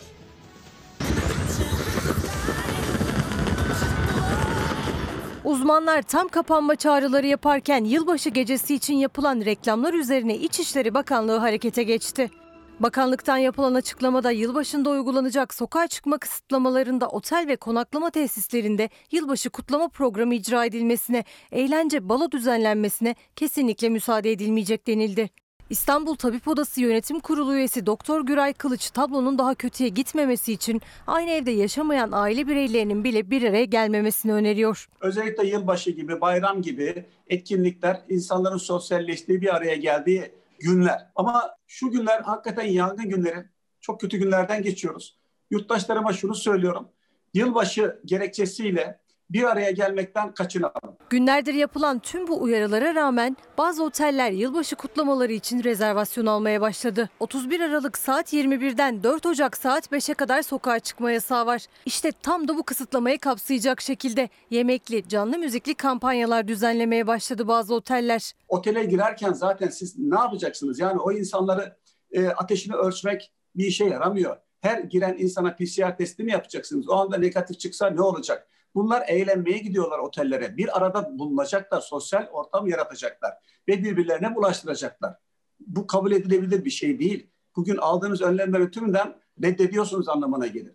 Bu tür organizasyonların reklamlarına tepkilerin yükselmeye başlaması üzerine İçişleri Bakanlığı harekete geçti. 81 il valiliğine gönderilen genelgeyle otellerde eğlence, balo düzenlenmesine müsaade edilmeyeceği açıklandı. Canlı müziğe de izin verilmeyecek. Otel ve tesisler yılbaşı gecesine yönelik reklam ve kampanya yapamayacak. 80 saat sürecek yasağı delmeye çalışmak bir yana uzmanlar tüm tedbirlere harfiyen uyulması hatta mümkün olduğunca salgın hafifleyinceye dek evden hiç çıkılmaması çağrısında bulunuyor. Bırakın önlemlere uymamayı, insanlar bir afet içerisindeyken, bir salgının ortasındayken, evlere ateş düşerken eğlenmeyi nasıl düşünebiliyorlar? Hakikaten bunu anlamak mümkün değil. Bu yerinde bir karar. İçişleri Bakanlığı'na bu karar için teşekkür etmemiz gerekiyor. İsmi bende saklı iki arkadaş müzisyen. Kan ağlıyoruz. Çok ağır kriz var sektörümüzde. Hayat durdu. Bizim için geçim derdi çok yoğun yaşanıyor. Hayatına kıyanların isimlerini size söyleyeyim mi? Borçla yaşayan arkadaşlarımızın. İşte o nedenle müzik sektörü, eğlence sektörüyle ilgili müzisyen arkadaşlarımızın bu sesini ve örgütlenme çabalarını sizlere aktaracağım biraz sonra. Ve en son Yeni, Ça- Yeni Şafak gazetesindeydim. Albayrak grubunun gazetesinden pencereye geçiyorum. Millet aç aç. Ama sanırsınız ki bunu, bunu muhalefet söylüyor. Hayır efendim bunu iktidar milletvekili söylüyor. İktidar milletvekili muhalefete seslendi. Millet aç aç. Muhalefet bütçe görüşmeleri sırasında iktidarı yoksulluk konusunda ikna edemedi. Ama AK Partili milletvekili muhalefeti eleştireceğim derken Türkiye'deki açlığa itiraf etti.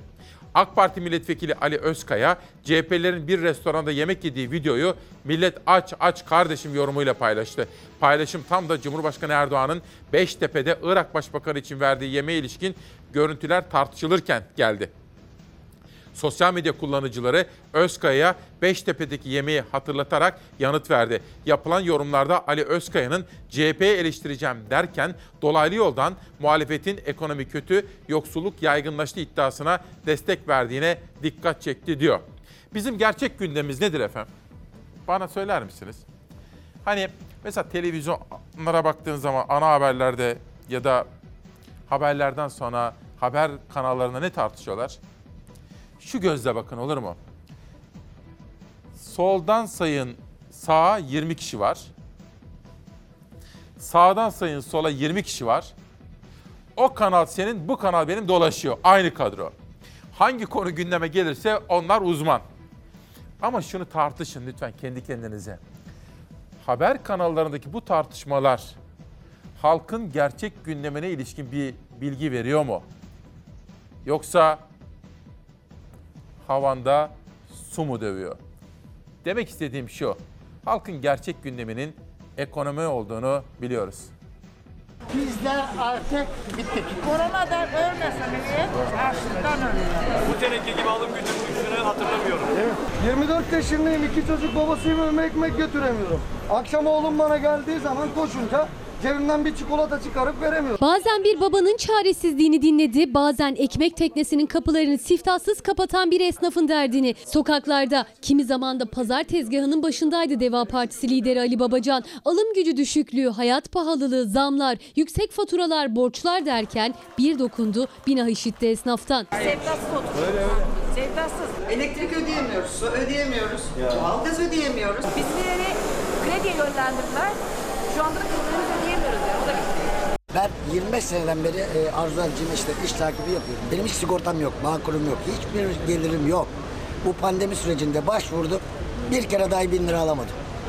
Bu, bu hükümet soruyor mu Orhan Duran ne yiyorsun? Aç mısın, tok musun diye sormuyor. Ama ben bu maskeyi çıkarırsam hemen 900 lirayı vatandaşından bu kadar kopuk bir iktidar asla görmedim. Biz kaç zamandır söylüyoruz bunlar milletten koptular. Saraylarından millete dürbünün tersiyle bakıyorlar. Milleti görmüyorlar. 2003 yılında 2,5 milyon aşırı yoksul varken şimdi bu rakam sıfıra inmiş durumda. Sarayın Aile ve Sosyal Politikalar Bakanı'na göre memlekette yoksulluk, milletvekiline göre işsizlik yok. Ne güzel. Meseleleri mesele etmezseniz mesele de kalmıyor zaten. CHP sözcüsü Faik Öztrak işsizlik rakamlarıyla çarşı pazardaki yangınla eleştirdi iktidarı. CHP'nin asgari ücret talebini de hatırlattı. 5 litrelik ayçiçek yağı 80 liraya satılıyor. Sofraların bereketi kaçtı ama saray asgari ücreti 3100 liranın altında tutmak için bin bir gerekçe üretiyor. Elektrik faturaları ile ilgili EPDK'dan gelen bir düzenlemenin haberine değinmek istiyorum. Bu arada Ebru Uygun bir ressam ama hayatı boyunca hastalıklarla mücadele etmiş, asla pes etmemiş bir ressamdan size bir alıntı yapacağım biraz sonra. Sıra geldi bir güne. Toplumsal imha Hüseyin Şimşek haberi. İktidara muhalefeti susturmak için tam yetki. Yargı kararı bulunmadan İçişleri Bakanı'na dernek kapatma, Cumhurbaşkanı'na ise mal varlığı dondurma yetkisi veren düzenleme Adalet Komisyonu'nda kabul edildi. Dün aslında yoğunluktan veremedim. İstiklal Gazetesi'nin manşetiydi bu. Sivil toplum kuruluşlarına kayyum atama yetkisine sert tepki gösteriyordu İstiklal Gazetesi. Şimdi bir günden okuyalım. Birleşmiş Milletler kararları kapsamında hazırlandığı öne sürülen kitle imha silahlarının yayılmasının ve finansmanın önlenmesine ilişkin torba kanun teklifinden antidemokratik düzenleme çıktı. Cumhurbaşkanına Birleşmiş Milletler Güvenlik Konseyi'nin yaptırımına uğrayan ya da dolaylı olarak yaptırıma uğrayan tarafından yönlendirilen hesapları dondurma, İçişleri Bakanlığı ise soruşturma açılması durumunda dernek kapatma, kayyum atama, yöneticileri görevden alma yetkisi verildi. CHP teklif anayasal güvencede olan hak ve özgürlükleri kısıtlar diyerek itiraz ederken HDP'nin muhalefet şerhinde yasa teklifi örgütlenme özgürlüğüne ciddi müdahale teşkil ettiğinden anayasaya aykırıdır denildi. Antalya Baro Başkanı Polat Balkan ise avukatın sır saklama yükümlülüğünü yok sayan bir durumla karşı karşıyayız. Avukatlar muhbir hale getirilmek isteniyor dedi efendim. Sırada ekonomiye dair bir haber var. Güzel bir karar verdiler aslında. Şöyle diyeyim, eski bir sloganla, biz o slogana katılmadık ama şimdi tam yeri. Yetmez ama evet. Paketle müessesenin dönmesi zor. Yani en azından elektrik, doğalgaz, su paralarına yardımcı olursa devletimiz seviniriz. Öyle bir beklenti içerisindeyiz. Kısıtlamalarla birlikte geliri paket servisiyle sınırlı kalan hafta sonu kepenk kapatan esnaf borç biriktiriyor. Özellikle de faturalar zorluyor onları. EPDK kış günü mağduriyet olmasın diye 3 ay boyunca 65 yaş üstünün engellilerin ve şehit ailelerinin borçları nedeniyle elektriklerinin kesilmeyeceğini açıkladı. Esnaf da kolaylık bekliyor. Borcumuz var yani yaklaşık 20 bin TL yükseldi. 2 bin lira falan rahat geliyor şu an. Elektrik faturası. Tabii tabii. 3 ay 6 bin lira yapar.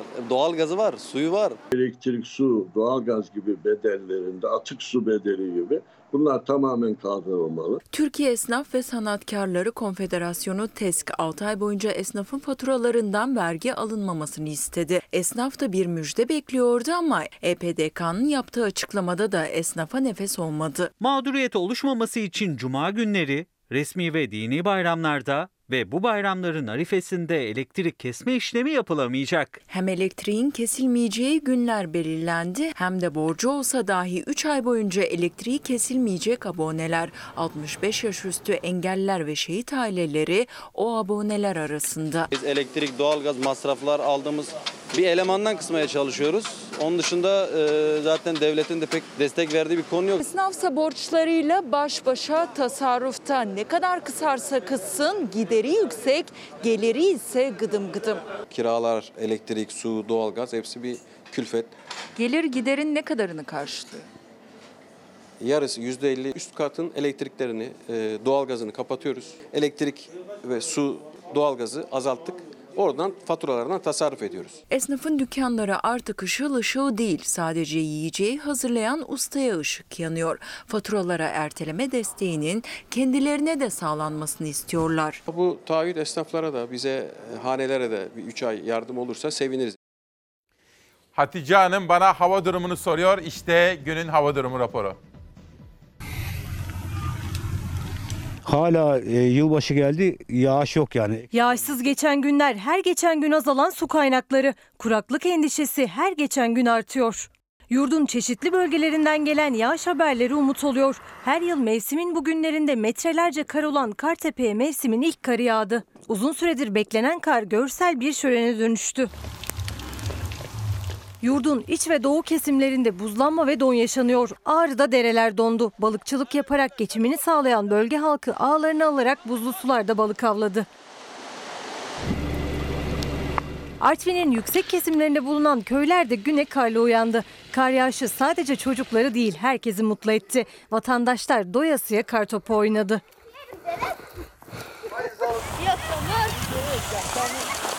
Van'da etkili olan kar yağışına yine en çok çocuklar sevindi. Karın ardından çıkan güneşli havayı fırsat bilen çocuklar karlı tepeleri kayak pistine dönüştürdü. Diğer yandansa uzun süredir kar bekleyen Uludağ'da kar yok. Hala kar yağmadı. Önümüzdeki hafta sezonu açmaya hazırlanan Uludağ'da pistler karsız.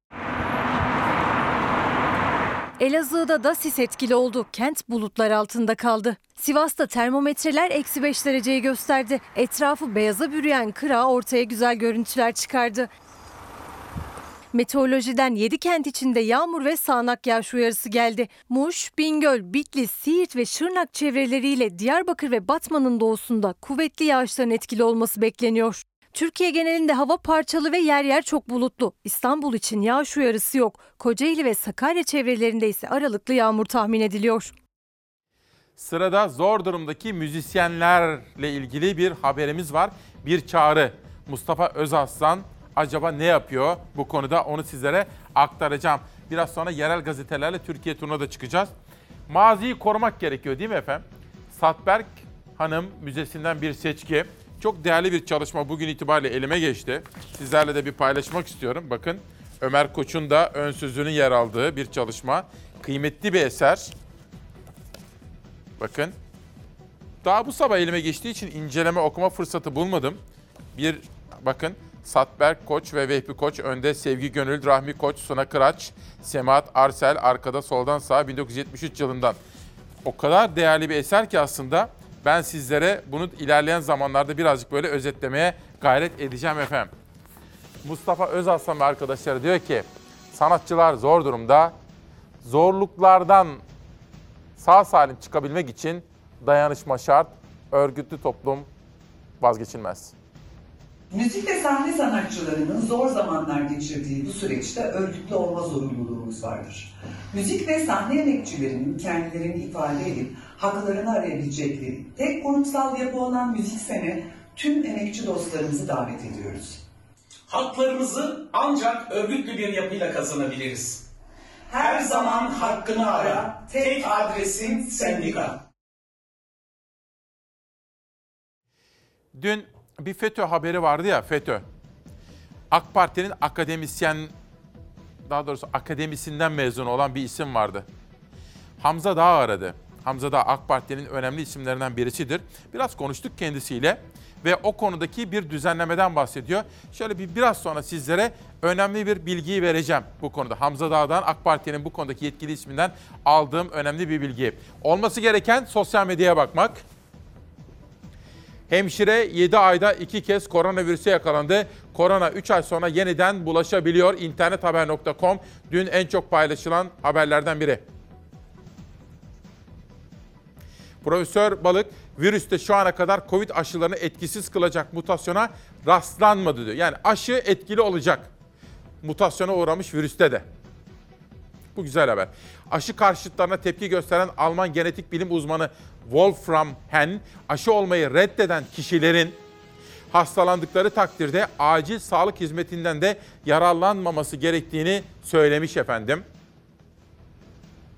Bodrum'da oteller doldu, kiralık ev kalmadı. Yılbaşı için geliyorlar ve acaba tatil mi var yoksa pandemiyle mücadele kapanma mı var diye bir soru akıllara gelmeli.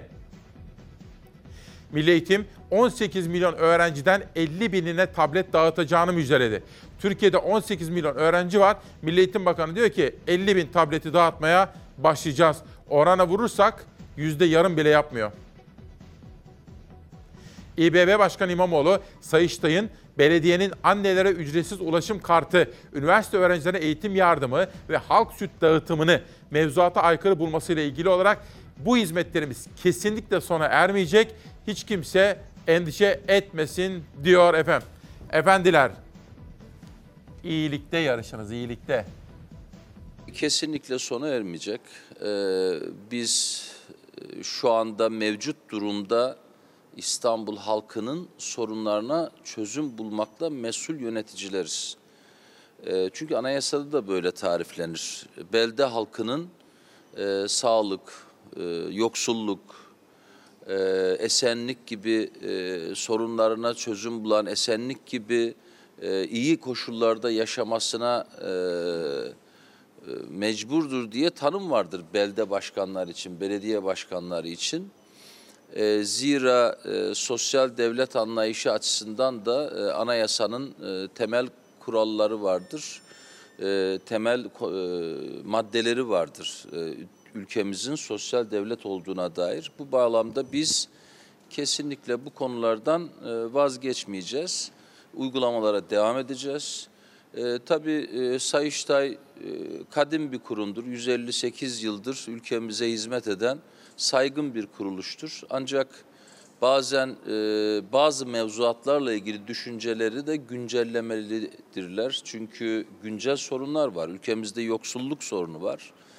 Baktığınızda e, biz şu anda eğer bir anneye çocuğuyla beraber e, bu şehirde e, ücretsiz dolaşma e, fırsatı tanıyorsak bu bir yoksulluğun karşılığıdır.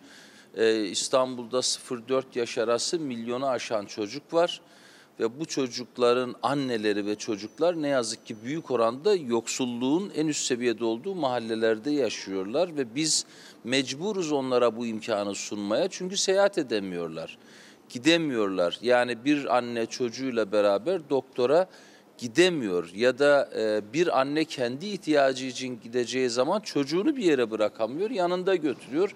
Biz aslında güncel sorunlara e, çözüm buluyoruz. E, bir anneye e, 0-4 yaş arası çocuğuyla ücretsiz ulaşım hakkını vererek. O bağlamda biz bu e, sorumluluğumuza ve bu sorunu çözmeye devam edeceğiz. Hizmetin partisi olmaz. O nedenle hangi partili olursa olsun engelleyici olmamalıyız. Sonuçta partiler gelir gider, iktidarlar gelir gider. Hepimiz faniyiz. Ama memleket kalıcı. Dolayısıyla belediye başkanlarını engellemeyin. Efendim bir süredir sizlere lokantacılardan, restorancılardan, turizm sektöründen haberler vermeye çalışıyorum. Haklılar. Kapanma zamanında onlar çok ciddi sıkıntı yaşıyorlar. Vergi veren, istihdam yaratan kesimler onlar. Ve beni işte daha evvel söyledim. Süreyya Üzmez aradı, Gamze Cizreli aradı. İşte restoranların, lokantaların ismini söylemiyorum ama Latif Bey aradı. Herkes arıyordu, dertliydi. Ve en son Kaya Demirer. Bu işte dernek başkanı Kaya Demirer. Günaydın, hoş geldiniz. Hoş bulduk. Derneğin adı nedir? Turizm, Restoran Yatırımcıları ve Gastronomi İşletmeleri Derneği, TURİD. Evet. Hoş geldiniz. Hoş bulduk. Çok sayıda soru vardı. Sizler zor durumdasınız. Bu arada bizim sesçimiz Turgay da diyor ki asist ediyor beni. Abi diyor aynı zamanda çok iyi bir Fenerbahçelidir diyor öyle mi? Sağlam. Fenerbahçe bu sene ne Tribün, yapıyor? tribün fanati bu sene fena durum. Aslında bu sene yani şampiyonda ben sezon başında şampiyon olur diyordum Fenerbahçe için bir Eskiden Beşiktaşlı olarak. basketbol seyrediyorduk son 2-3 yıldır. Bu sene o da yok maalesef. Vay. Peki şimdi sektörün durumu nedir? Ee, yani sektör şimdi bir defa kapalı. Önce İsmail Bey şunu söyleyeyim. Bu paket servis ile bir algı oluştu. Restoranlar kapandı ama paket servisle hayatlarını devam ettiriyor. Öyle değil. Yani işin gerçeğini konuşmak lazım. Ee, toplam evin dışındaki yeme içme ekonomisinin yüzde beşini ancak oluşturuyor paket. Yani e, restoranda yaptığınız ekonomiyle eve istediğiniz paket arasında böyle büyük bir makas var. Dolayısıyla e, Mart ayında iki buçuk ay, 15 Mart 1 Haziran arası veya 5 Haziran. Bir saniye bekler misiniz? Yönetmenimden rica etsem konumuz Kaya Demirer'i kaldıralım onu küçük verelim. Yeme içme sektörü ne olacak diye bir başlık atalım. Buyurun. Evet. Peki. E, Mart ayında ilk fazda iki buçuk ay, 18 Kasım'dan sonra da yıl sonuna kadar bir buçuk ay. Yani 2020 içinde 4 ay gitti. Şimdi 2021'in ilk ayları ne olacak bilmiyoruz. Ama e, şunu en azından biliyoruz. Maliye Bakanlığı yani Hazine ve Maliye Bakanlığı bir gün bir saat dahi imkanı olsa geciktirmeden kapıları açacak. Çünkü siz bakanlıklara gidiyorsunuz. Bunu Tabii, biliyorum tabii, ben. tabii. Hem işte Kültür Turizm Bakanlığı'na gidiyorsunuz, Evet. hem Maliye Bakanlığı'na gidiyorsunuz. Bakanlar, yardımcılarıyla görüşmeler yapıyorsunuz. Evet. Fakat şunu da biliyorum. Şimdiki ekonomi yönetimi biraz böyle kemerleri sıkmak mecburiyetinde. Doğru. Bence doğru da yapıyorlar. Doğru. Çünkü kaynak yokken nasıl vereceğiz diye. Ne öneriyorsunuz efendim? Şimdi çok doğru bir yere geldiniz. Aslında bunu konuşalım en çok. Ee, biz ilk fazla birlikte o zamanki Hazine ve Maliye Bakanı'yla uzun vadeli kredileri konuştuk. Bize dedik zaman satın almamıza müsaade edin. Uzun dönem ödemesiz olsun, sonra düşük faiz olsun. Ya gerçekten %7 ile 8 ile kredi kullanım imkanları açıldı. Fakat orada da her ne kadar Cumhurbaşkanımız sicil kaydına bakmayacağım, bu sektörü mücbir sebepten dolayı öncelikli sektör görüyorum dese dahi bankalar öyle bakmıyor. Sizden bilanço istiyor, sicil kaydınıza bakıyor filan. Ulaşamadık o kredilere. Çok azımız ulaştı ve bence doğru hedeftekiler de ulaşamadı. Yani zaten parası olanlar düşük vadeli kredi aldı. Tabii. Şimdi de Tabii. belki mevduatta daha da yüksek değerlendiriyorlar. Yeni Maliye Bakanı başka bir şey söylüyor. Merkez Bankası Başkanı'nı dinlerseniz ki eminim dinliyor vatandaşlarımız. Diyor ki ben borçlanmayı doğru bulmuyorum. Biraz kemer sıkacağız 2021'de. Çünkü tablolar iyi değil. Evet. Şimdi bu politikayı genellikle finans e, çevresi çok doğru buluyor. Altına imza atarız diyor. Şimdi o zaman bizim açılıma gelelim. Birazımız kredi buldu. Onların ödemesi geldi. Birazımız kredi KGF bulamadı. değil mi? Evet. Kredi Şimdi bir şey fonu. söyleyeceğim. Ben bakanlıklarla da konuştuğumda dediler ki 6 aylık ertelemeden sonra KGF ödemeleri başladı. Fakat sektör bunu da ödemekte zorlanıyor. Şimdi nasıl ödesin? Kapalı. ama. Yani gelirin sıfır olduğu bir yerde siz artık bu sektörü ayrıştırmazsanız bakın çok net ve açık söylüyorum. Ayrıştıralım. Yeme içme sektörünü ayrıştırmak zorundayız. Çünkü genelgeyle kapatılan, istese de işine sahip çıkamayan, dolayısıyla faaliyeti elinden alınmış bir sektör. Yani evet haklılar. Covid sebebiyle bu dönemde bu sektörün kapalı kalması gerekiyorsa ki rakamların düşmesi bunu gösteriyor. Ama biz 135 milyar TL senelik ekonomiye sahip bir sektörüz. Her gün kapalı kaldığımızda 350 milyon TL Türkiye ekonomisi zarar görüyor. Ne öneriyorsunuz Kaya Bey? Şimdi ne öneriyorum biliyor musunuz? Madem ki kredi yok. Evet. Biz 2019 hasılatlarımızı verelim. Cirolarımız zaten var. Tamam. 2020'yi de bulsunlar. Ha, aradaki farkı. İkisinin arasındaki kayıp farkının bir kısmını Evet. artık hibeyi konuşmak zorundayız. Çünkü başka bir formül yok. Bir Siz, dakika. siz bana önerin. Bu önem, öneri bakın. Şimdi izleyenlerimin aklına gelebilir. Süreyya Üzmez, o da sizin sektörünüzün Tabii, tabii, içinde bir iyi tanırım. isim. Bizim dostumuz diyor ki, sevgili kardeşim ilgiyle izliyoruz. İki gün önce Almanya'dan çok tanınmış bir bilim adamı dostum hatırımı sormak için aradığında dedi ki, Almanya'da sizin gibi işletmelerin ciroların %70'ini devletin ödediğini söylemiş. Devlet veriyor yani. Evet, hibe gibi. 75. Restoranlarda çalışan sayısını hesaba katarsak, istihdamı, vergiyi filan hesaba katarsak diyor. İşte hepsi hepsi önemli. Şu yapılabilir. 2 yıl ödemesiz cirolar göz önüne alınarak sizin önerdiğiniz gibi bir devlet desteği verilebilirse işletmeler kurtarılır diyor. Ama şimdi ödemesiz deyince Süreyya Bey yine krediye dönüyor iş. Hmm. Ben bu sefer artık başka bir şey söylüyorum. Borçlandırmak istemiyorsanız ekonomiyi evet. başka yapacak bir şey yok. Yani diğer kaynak devletin sahip çıkması sektörüne. Şimdi bu sektör 2 milyon direkt aileyi besliyor. Bakın aile diyorum. Bunun içinde şu anda etkinlik yapamayan, düğün yapamayan, sanatını icra edemeyen Tabii. müzisyen. Bunlara baktığınızda bu çevre çok büyüyor. Taksiciler, e, kuaförler bile Ya bu efendim, sektörden aşçılar, garsonlar aç şimdi ya. Ne Şimdi- yapacaklar bunlar? oraya dokunmak için aslında en az kaynakla maksimum faydayı sağlayacağınız yer işletmelere sahip çıkmak. Diyorum ki bu kayıpları alın. Aradaki farkı belli bir oranda Almanya %75'ini cironun veriyor diyorsunuz. Ben iki ciro arasındaki kaybın bir miktarını konuşuyorum. Makul bence. Yani bizim elimizdeki imkanlar bu. Çok kıymetli bir toprakta oturuyoruz ama bu dönem zor bir ekonomiden geçiyoruz. Güzel. Devletten isteyeceklerimizin makul ve mantıklı olması lazım. Ama bakın bir şey daha rica edeceğim söylemek için. Bu hibeyi kısmen Hazine Bakanlığı nakit olarak bankalara yatırabilir ve der ki faturanda kullan, tedarikçiler de zorda. Ta tarıma giden, hayvancılığa, balıkçılığa giden bir ekosistem zorda. Ödeyemiyoruz çünkü. Tedarikçinde kullan, kiranda kullan, maaşta kullan ama bu sefer kredi ödemesinde de kullanmak istiyoruz çünkü geldi. Yani bankalara kredi ödeyemediğimiz zaman Maliye Bakanlığı yine mutsuz. Çünkü takla atan yine bir borçlanma oluyor. Ama bir şey daha yapabilir devlet. Bir kısmını hazinenin yükü olarak kabul eder. Bir kısmını da Gelir İdaresi ve Çalışma Bakanlığı'nın SGK primleri ödemesinden vazgeçerek bir dönem indirekt bir hibe verebilir. Yani bakın ben açtım. Evet. KDV, muhtasar, SGK bunlar çok ciddi giderlerimiz bizim. Eğer bunları belli bir süre o yapılan destek oranı karşılığında almayacağım. 3 ay, 5 ay bir hesap yapılırsa o zaman aslında kıt kaynağın bir kısmına da ihtiyaç yok demek istiyorum. Bir Ama kısmını nakit verin, bir kısmını alacağınız, tahsil edeceğiniz vergiden mahsup edin. Siz bunları bakanlıklara söylediniz değil mi? Biz bunları bakanlıklarla görüşmeye çalışıyoruz.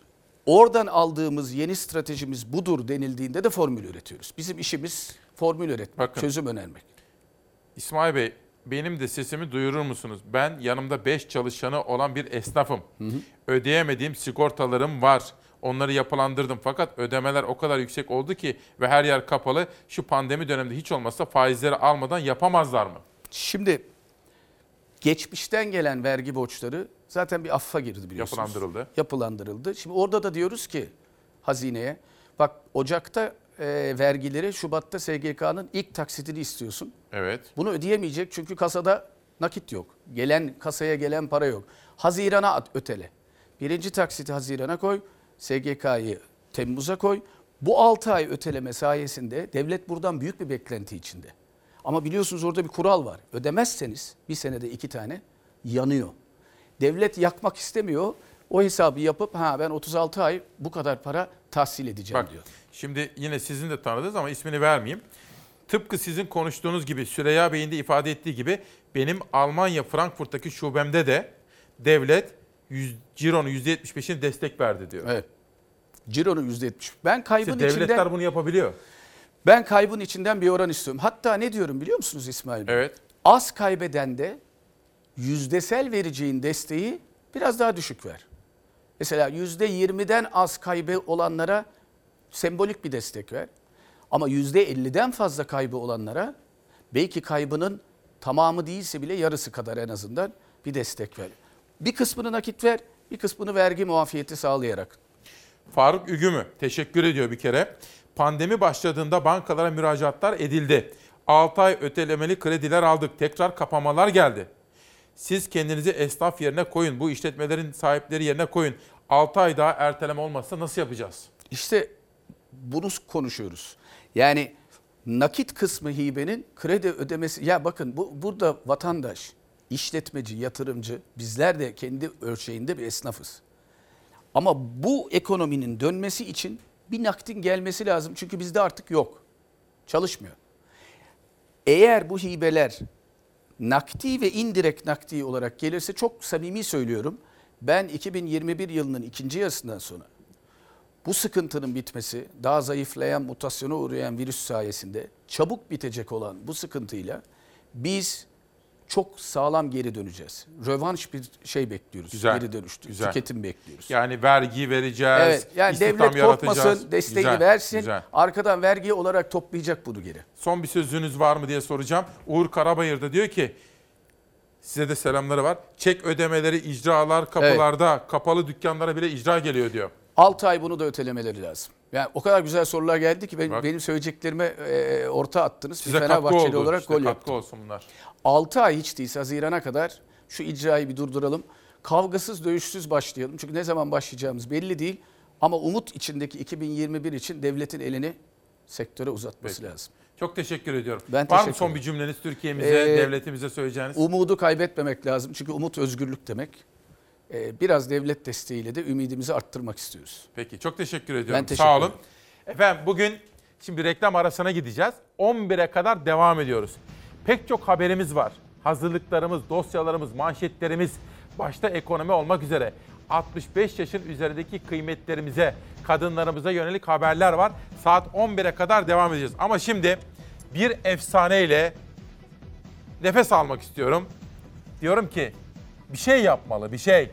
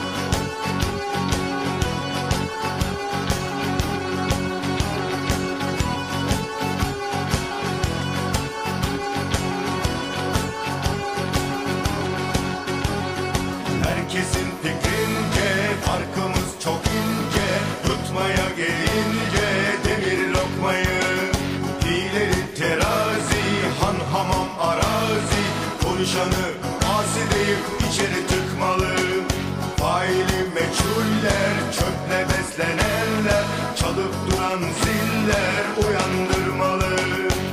Yolun ortasında henüz on altısında insan insanım diyorsa bir şey yapmalı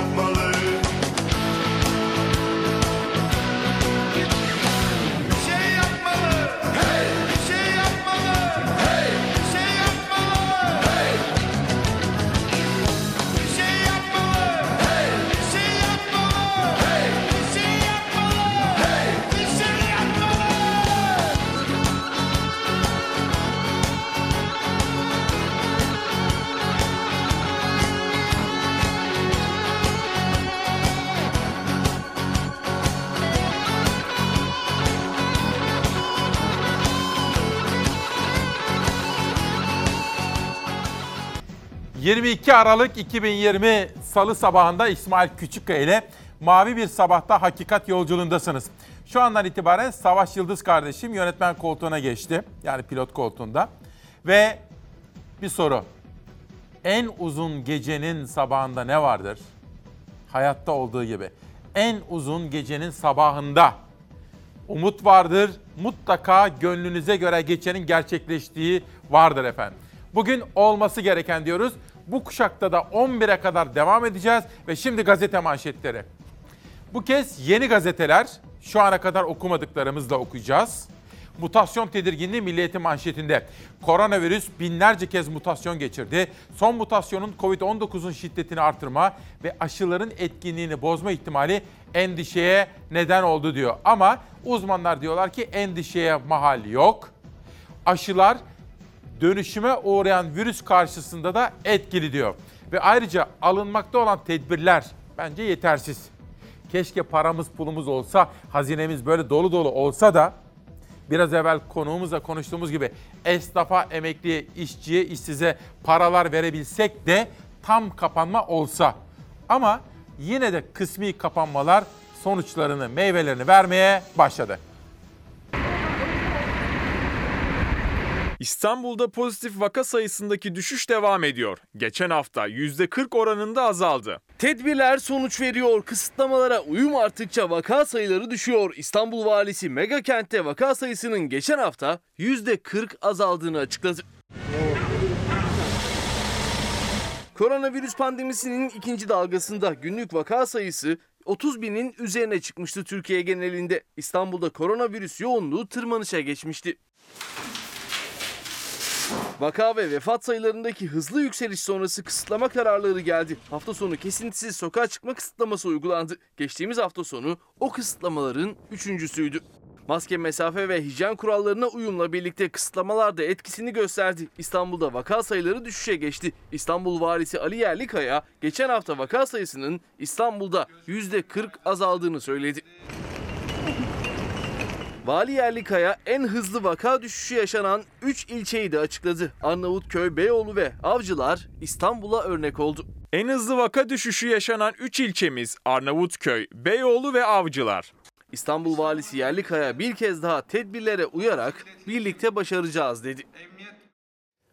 Virüsün mutasyona uğraması ile ilgili meydana gelen gelişmeleri dünyadan da takip etmemiz gerekiyor. Efendim, yüzlük yüzlük kuyruğuna getirdik. Aşımızı olmamız gerekiyor. Şöyle 2-3 aylık daha bir dişimizi sıkacağımız süreç var. Dünyadaki gazete manşetleri gündeme gelsin. Dünyaya bakacağım hep beraber sizlerle birlikte. Liberasyon gazetesinin manşetinde tabii koronavirüste mücadele kapsamındaki haberler var. Sürpriz Noel misafiri diyor. Yeni Covid işte böyle görüntülenmiş ve kapağa girmiş. Liberasyon'dan Financial Times gazetesine geçiyorum. Tabii piyasalar kötü etkilendi. Çünkü Covid'in yeni mutasyona uğramış şeklinin seyahat kısıtlamaları özellikle İngiltere'ye yönelik seyahat kısıtlamalarından sonra dünya piyasalarını ne kadar da olumsuz etkilediğine dair bir haber. Le Monde gazetesine geçiyorum. Aynı olay Avrupa virüsün bir çeşidiyle karşı karşıya diyor ve İngiltere'de meydana gelen gelişmeleri dünyanın nasıl etkilediğini gözler önüne seriyor. El País İspanya'dayız. Avrupa virüsün yeni türünden korktuğu için İngiltere'yi izole ediyor diyor efendim. La Repubblica gazetesine geçtiğim zaman hem ha bir dakika Savaş birazcık değiştirelim. Mutasyon bir beklesin. Joe Biden haberi vardı. Joe Biden ABD'nin seçilmiş başkanı kameraların karşısına geçti ve korkacak bir şey yok. Ben aşım oldum. Herkes aşısını olsun dedi. No, no, you just go ahead anytime you're ready. Toplu aşılamanın geçen hafta başladığı Amerika Birleşik Devletleri'nde seçilmiş başkan Joe Biden canlı yayında aşı oldu. Bir haftadır devam ediyor toplu aşılama uygulaması. Öncelikli gruplarda binlerce sağlık çalışanı ve yaşlı bakım evlerinde kalanlara aşı yapıldı. Uygulama tam gaz devam ederken eyalet valileri hükümete daha çok aşıya ihtiyaç olduğunu söylüyor. Ülkede Pfizer-BioNTech aşısından sonra onay alan Moderna aşısının dağıtımı da başladı. 20 Ocak'ta başkanlık görevini Trump'tan devralacak olan seçilmiş başkan Joe Biden kolları sıvadı. Canlı yayında Pfizer-BioNTech aşısı oldu. Eşi Jill Biden ise yanı başındaydı. Aşıyı yapan hemşire Biden'a 3'e kadar saymasını isteyip istemeyeceğini sordu.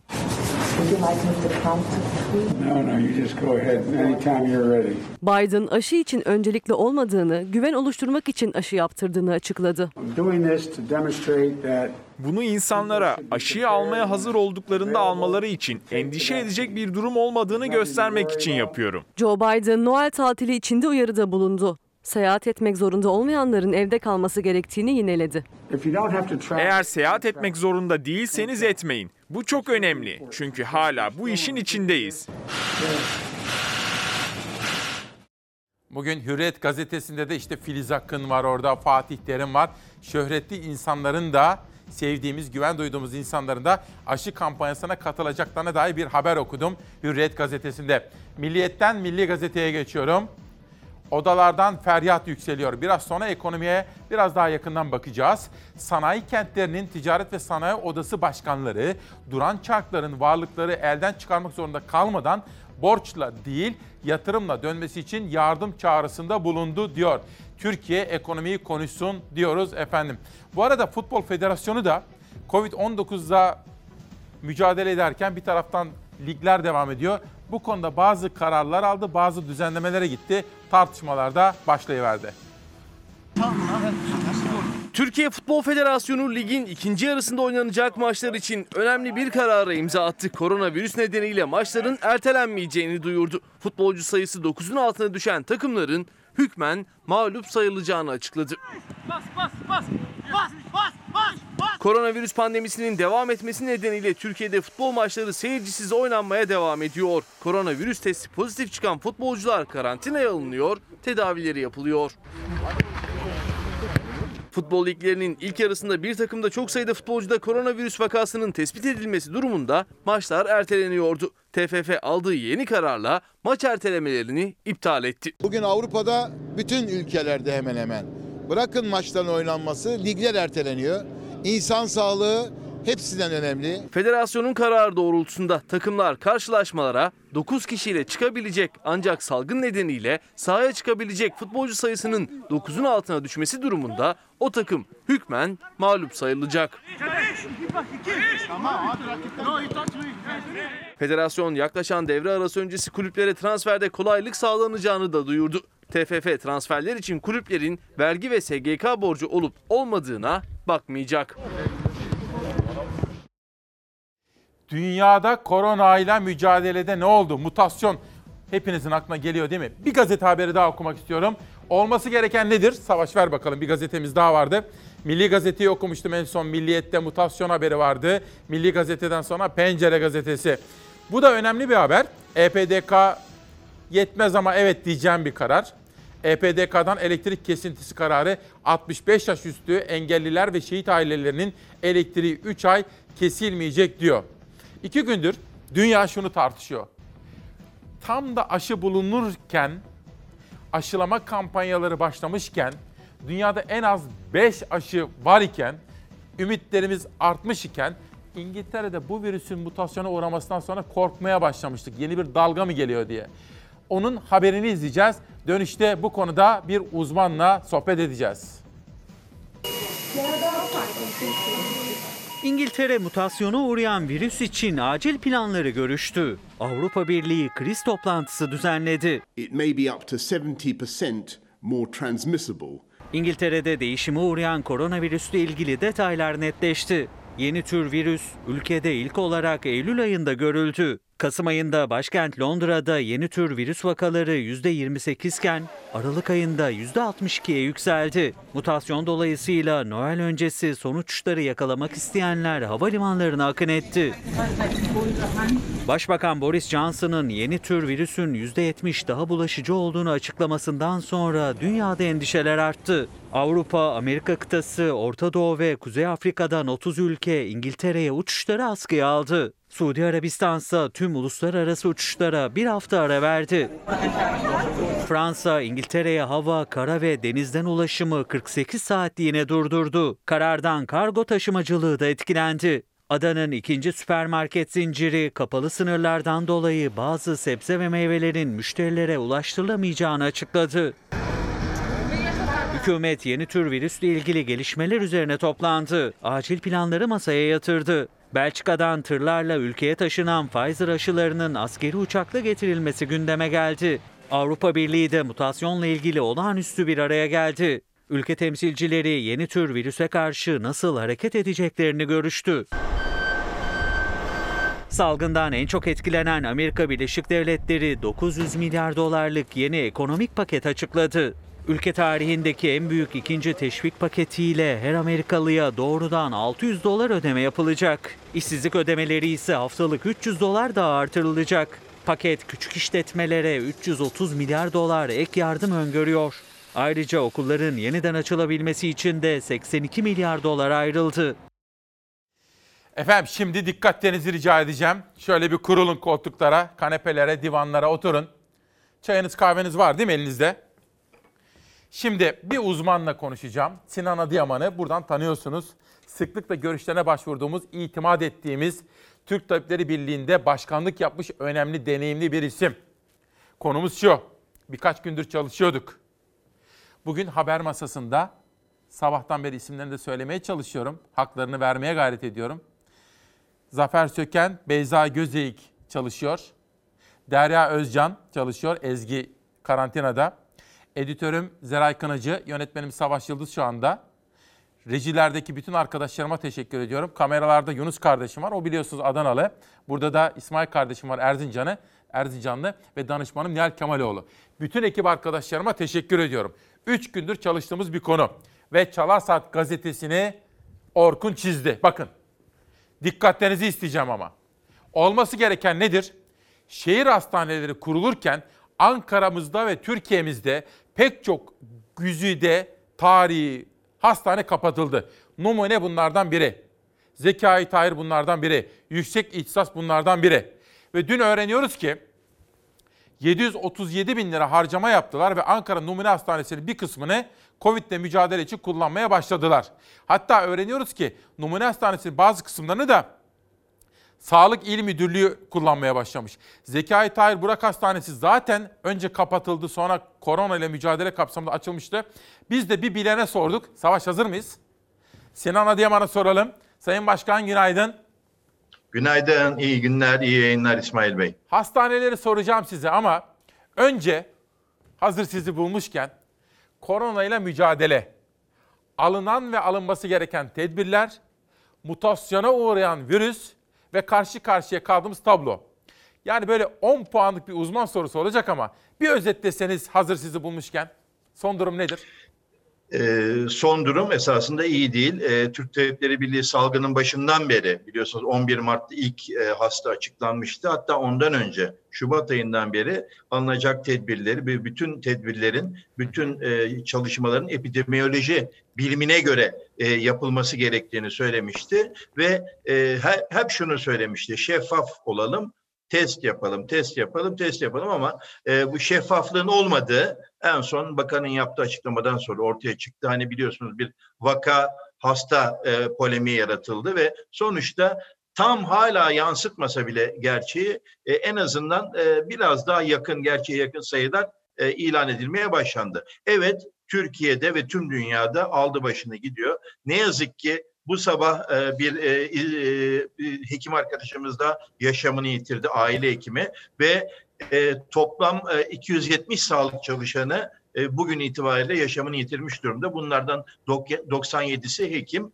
Büyük bir mücadele var Türkiye'de ve dünyada ama e, bütün e, Türk Tabipleri Birliği'nin e, bütün isteklerine, uyarılarına rağmen e, hali hazırda uzmanlık derneklerinin uyarılarına rağmen, bilim insanlarının uyarılarına rağmen hala bu e, üç günlük, dört günlük kısmi kapatmalarla e, bu işin üstesinden gelmeye çalışılıyor. Hala ekonomik çıkarlar gözetiliyor. Bildiğiniz gibi 1 Haziran'daki ekonomik çıkarların gözetilmesiyle beraber bir erken açılma yapılmıştı. Maalesef e, 14 gün en az 14 gün ama en önemlisi kuluçka süresinin iki misli kadar yani e, toplam 4 haftalık 28 günlük bir kapatma hala yapılmıyor. Bildiğiniz gibi İngiltere'de bir e, yüzde yetmiş daha bulaşıcı bir e, e, mutasyon olduğuna dair veriler Evet, var. evet. Ama bilim insanları e, bilim insanları bu konuda rahat olunması gerektiğini söylüyorlar. Daha öldürücü değil, evet daha öldürücü değil. Aşılar e, hala çok faydalı ve yararlı, herhangi bir sorun yok, etkili. tamam. Ama şöyle bir durum var.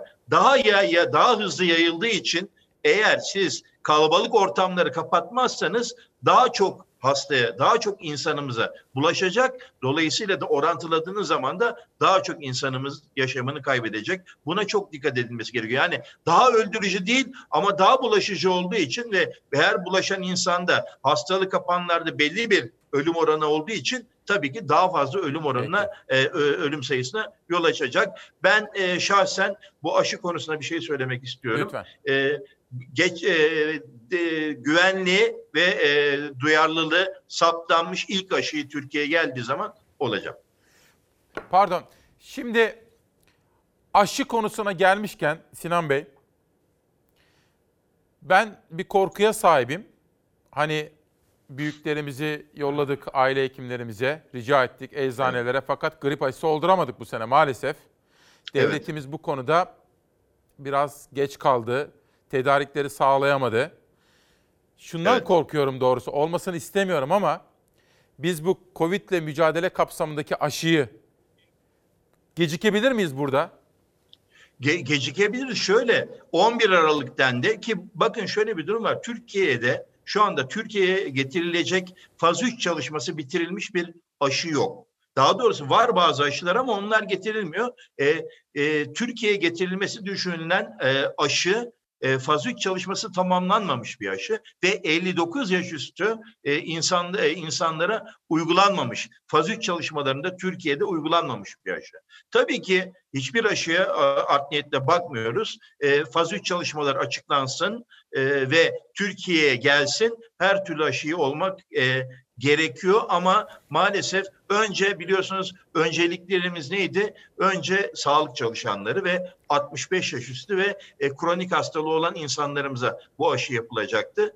Bunun için e, de belli bir miktar en azından ilk başta bir 10 milyon hatta 20 milyon e, 10 milyon e, pardon 20 milyon doz bir aşının gelmesi gerekiyordu. Fakat şu anda tüm Türkiye için de 130 milyon doz. Çünkü biliyorsunuz iki kere yapılacak. Evet, E, Türkiye'nin nüfusu da e, göçmenlerle birlikte 90 milyona yakın. E, yaklaşık 60-70 milyon kişiye e, bir aşı yapılması gerekiyor öncelikli olarak ama e, maalesef e, bu kadar aşının gelmesi mümkün değil. Aldığımız bilgilere göre daha dün akşam bir sağlık e, bir Sağlık Bakanı'nın bilim kurulu üyesinin yaptığı açıklamaya göre Türkiye'ye giren bir aşı yok şu ana kadar.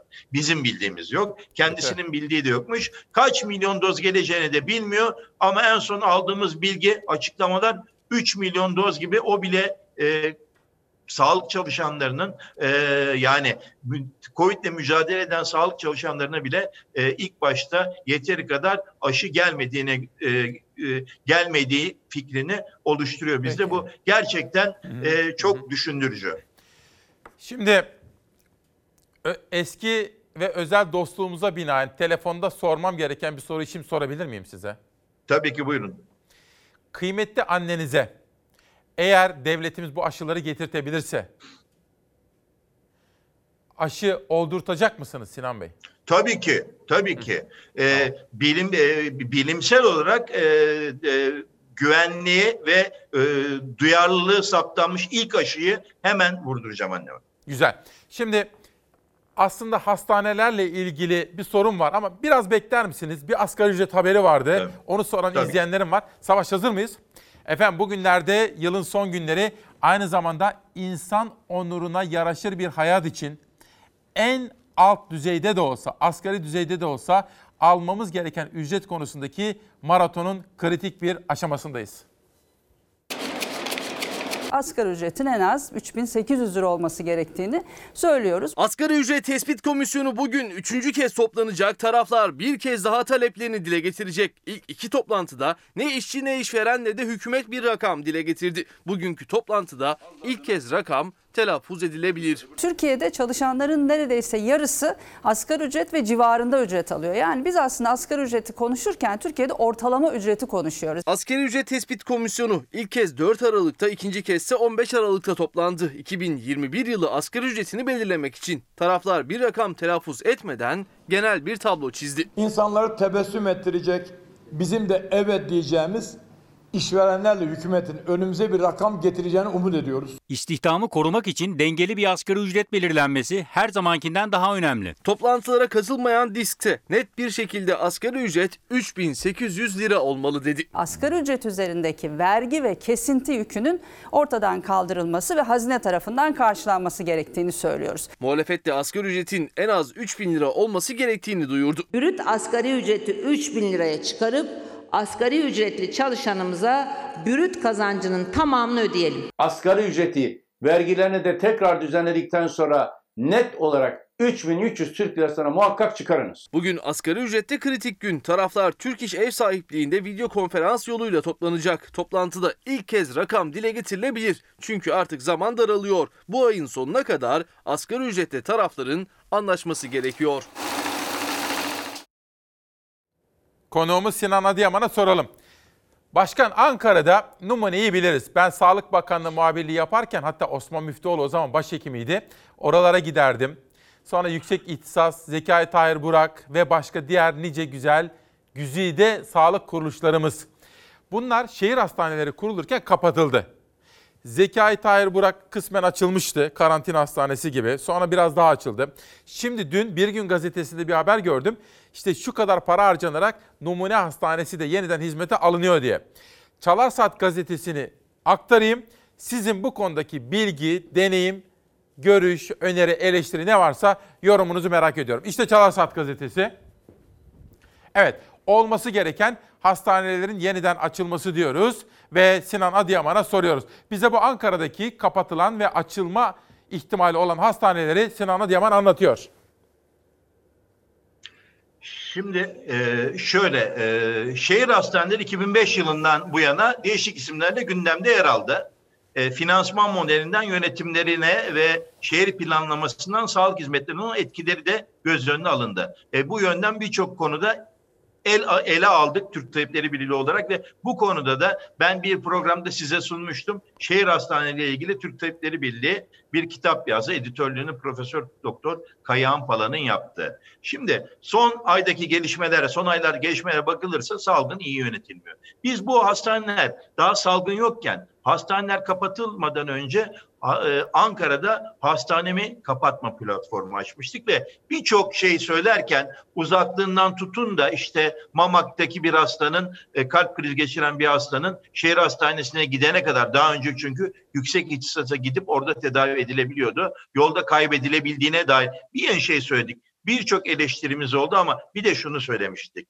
Bir salgın döneminde ne olacak? Çünkü artık dünya büyük, dev, devasa mega hastaneler kurmaktan vazgeçti. 3000 yataklı, 4000 yataklı, 200 yataklı, 600 yatak arasında şehrin çeşitli bölgelerine ulaşılabilir, nitelikli hastanelerin yapılması gerektiğini söylüyordu. E, e, sonuç itibariyle şu anda Ankara'da e, çok köklü, çok hasta tedavi eden, kolay ulaşılır, üst düzey sağlık hizmeti verilen 6 hatta 7 hastane kapatıldı. İşte bunlardan bir tanesi Ankara Numune Hastanesi ki 139 yıllık bir geçmişi var. Evet. Ee, Türkiye Yüksek İhtisas Hastanesi, Türkiye'de kalp ameliyatlarında, kalp cerrahisinde e, öncülük etmiş bir hastane. E, Zekai Tayyip Burak e, Kadın Doğum Hastanesi, e, bunun dışında e, Fizik Tedavi Hastanesi, e, Ankara Fizik Tedavi Rehabilitasyon Hastanesi, Ulus Devlet Hastanesi ve en önemlisi tabii ki e,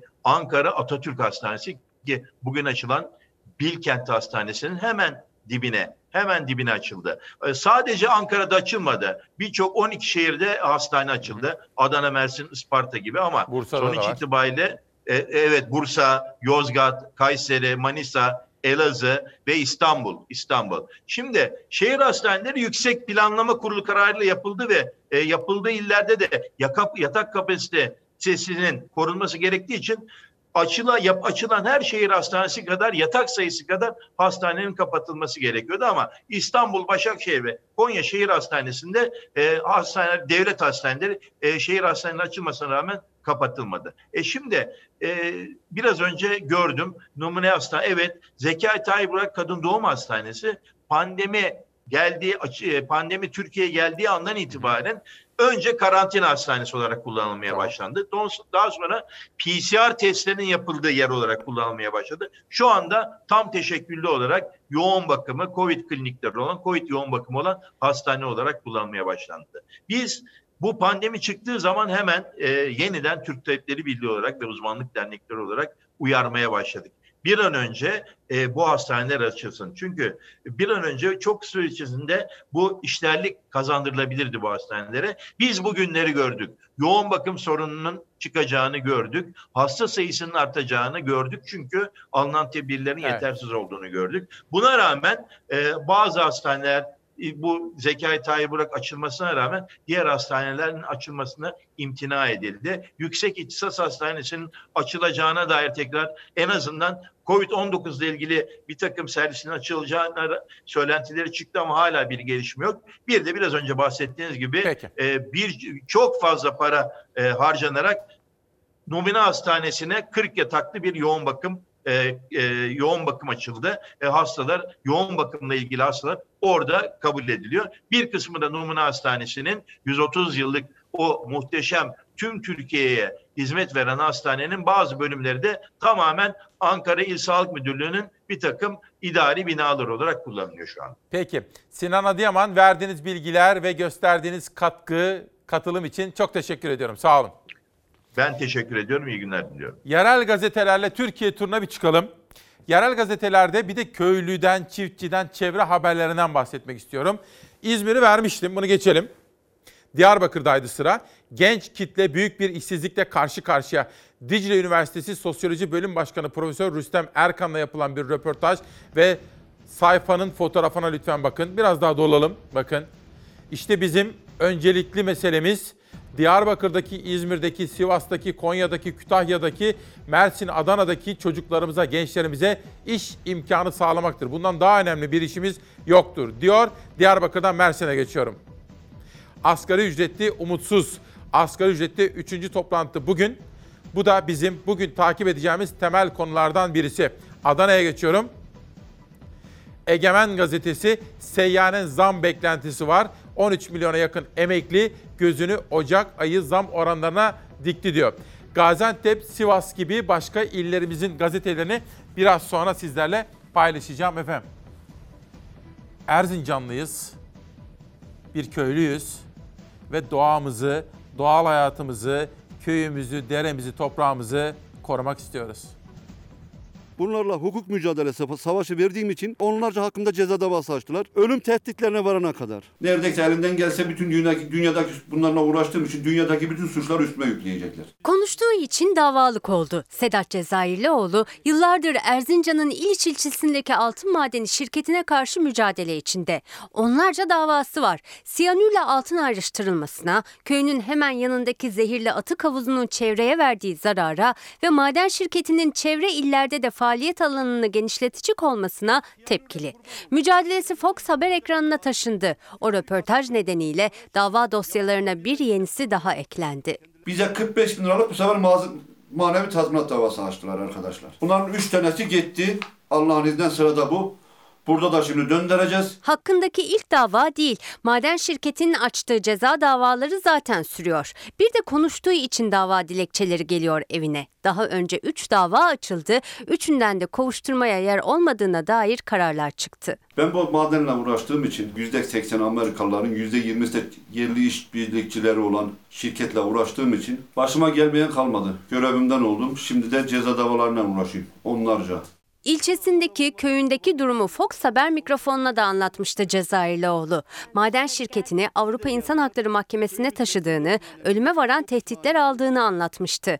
Bu sözlerin nedeniyle hakkında yine dava açıldı. Buranın haberlerini niye yaptırıyormuşum? Niye basına, medyaya haber veriyormuşum? 300 yıldır ben o topraklardayım. Amerika'dan gelip burada benim topraklarımı konamayacaksın, yiyemeyeceksin, yedirmeyeceğim. Bu Türkiye yedirmeyecek sana bunu. Daha sonra da iki hemşerisiyle birlikte yerel bir televizyon kanalında da anlattı mücadelesini. O ve arkadaşları hakkında 15'er bin liralık yani toplamda 45 bin liralık manevi tazminat davası açtı maden şirketi. Şimdi duruşma tarihini bekliyorlar. Nazlı yere basması haberinden sonra sizi Trakya'ya götüreceğim efendim. Trakya'ya. Kuraklık ve bizim yaptıklarımız, günahlarımız. Önce sosyal medyanın gündemi. Çok çarpıcı bulduğum birkaç haber var. İngiltere'deki Harrods mağazasında 10 yıl içinde 16 milyon 309 bin sterlin harcamış. Azerbaycan vatandaşı Zamira Hacıyeva çok para harcamış, çok para, servet. Parasının kaynağını açıklayamazsa Londra'daki 22 milyon sterlinlik mal varlığını kaybedecek diyor. Ben çok çarpıcı buldum bu haberi. Benzeri bir haber Kazakistan'dan yolsuzluk önlemi yurt dışındaki bankalarda hesap sahibi olmak artık yasaklandı. Acaba Türkiye'den kimlerin paraları var yurt dışlarında İsviçre'lerde mesela? Merak ediyor musunuz? Faik Öztürk, Osman Öcalan yeniden ortaya çıktıysa ufukta seçim var dedi ve Osman Öcalan'la Cumhurbaşkanı danışmanının görüşmesini hatırlattı. Kim görüştü diye sordu ve Devlet Bahçeli acaba bu danışmana görüşme için icazet vermiş midir dedi. Bunu takip ediyorum. Sabah ekip arkadaşlarımdan rica ettim. Burada Erdoğan Toprağ'ın bugün Cumhuriyet ve Bir Gün gazetelerinde bir şüphesi var. Diyor ki adres kodu uygulaması bir seçim hilesi için altyapı olabilir diyor. Yani şu efendim. Artık böyle adres vermeyeceğiz. İşte şu şu şu mahalle, şu sokak filan. Bir tane HES koduyla. İşte Erdoğan Toprağ'ın bu konuda bir açıklaması vardı. Yarına bu konuda haberler hazırlıyoruz sizlere. Avrupa İnsan Hakları Mahkemesi Selahattin Demirtaş ile ilgili kritik kararını yarın açıklıyor. Demirtaş'ın tahliye olasılığı var mı yok mu? İşte basında bunlar tartışılıyor. Acaba AHİM nasıl bir karar verecek? Edirne Belediyesi Trakya'da 91 yılın en kurak dönemi yaşanıyor diye bir manşet gördük. İşte şimdi Trakya'ya gidiyoruz.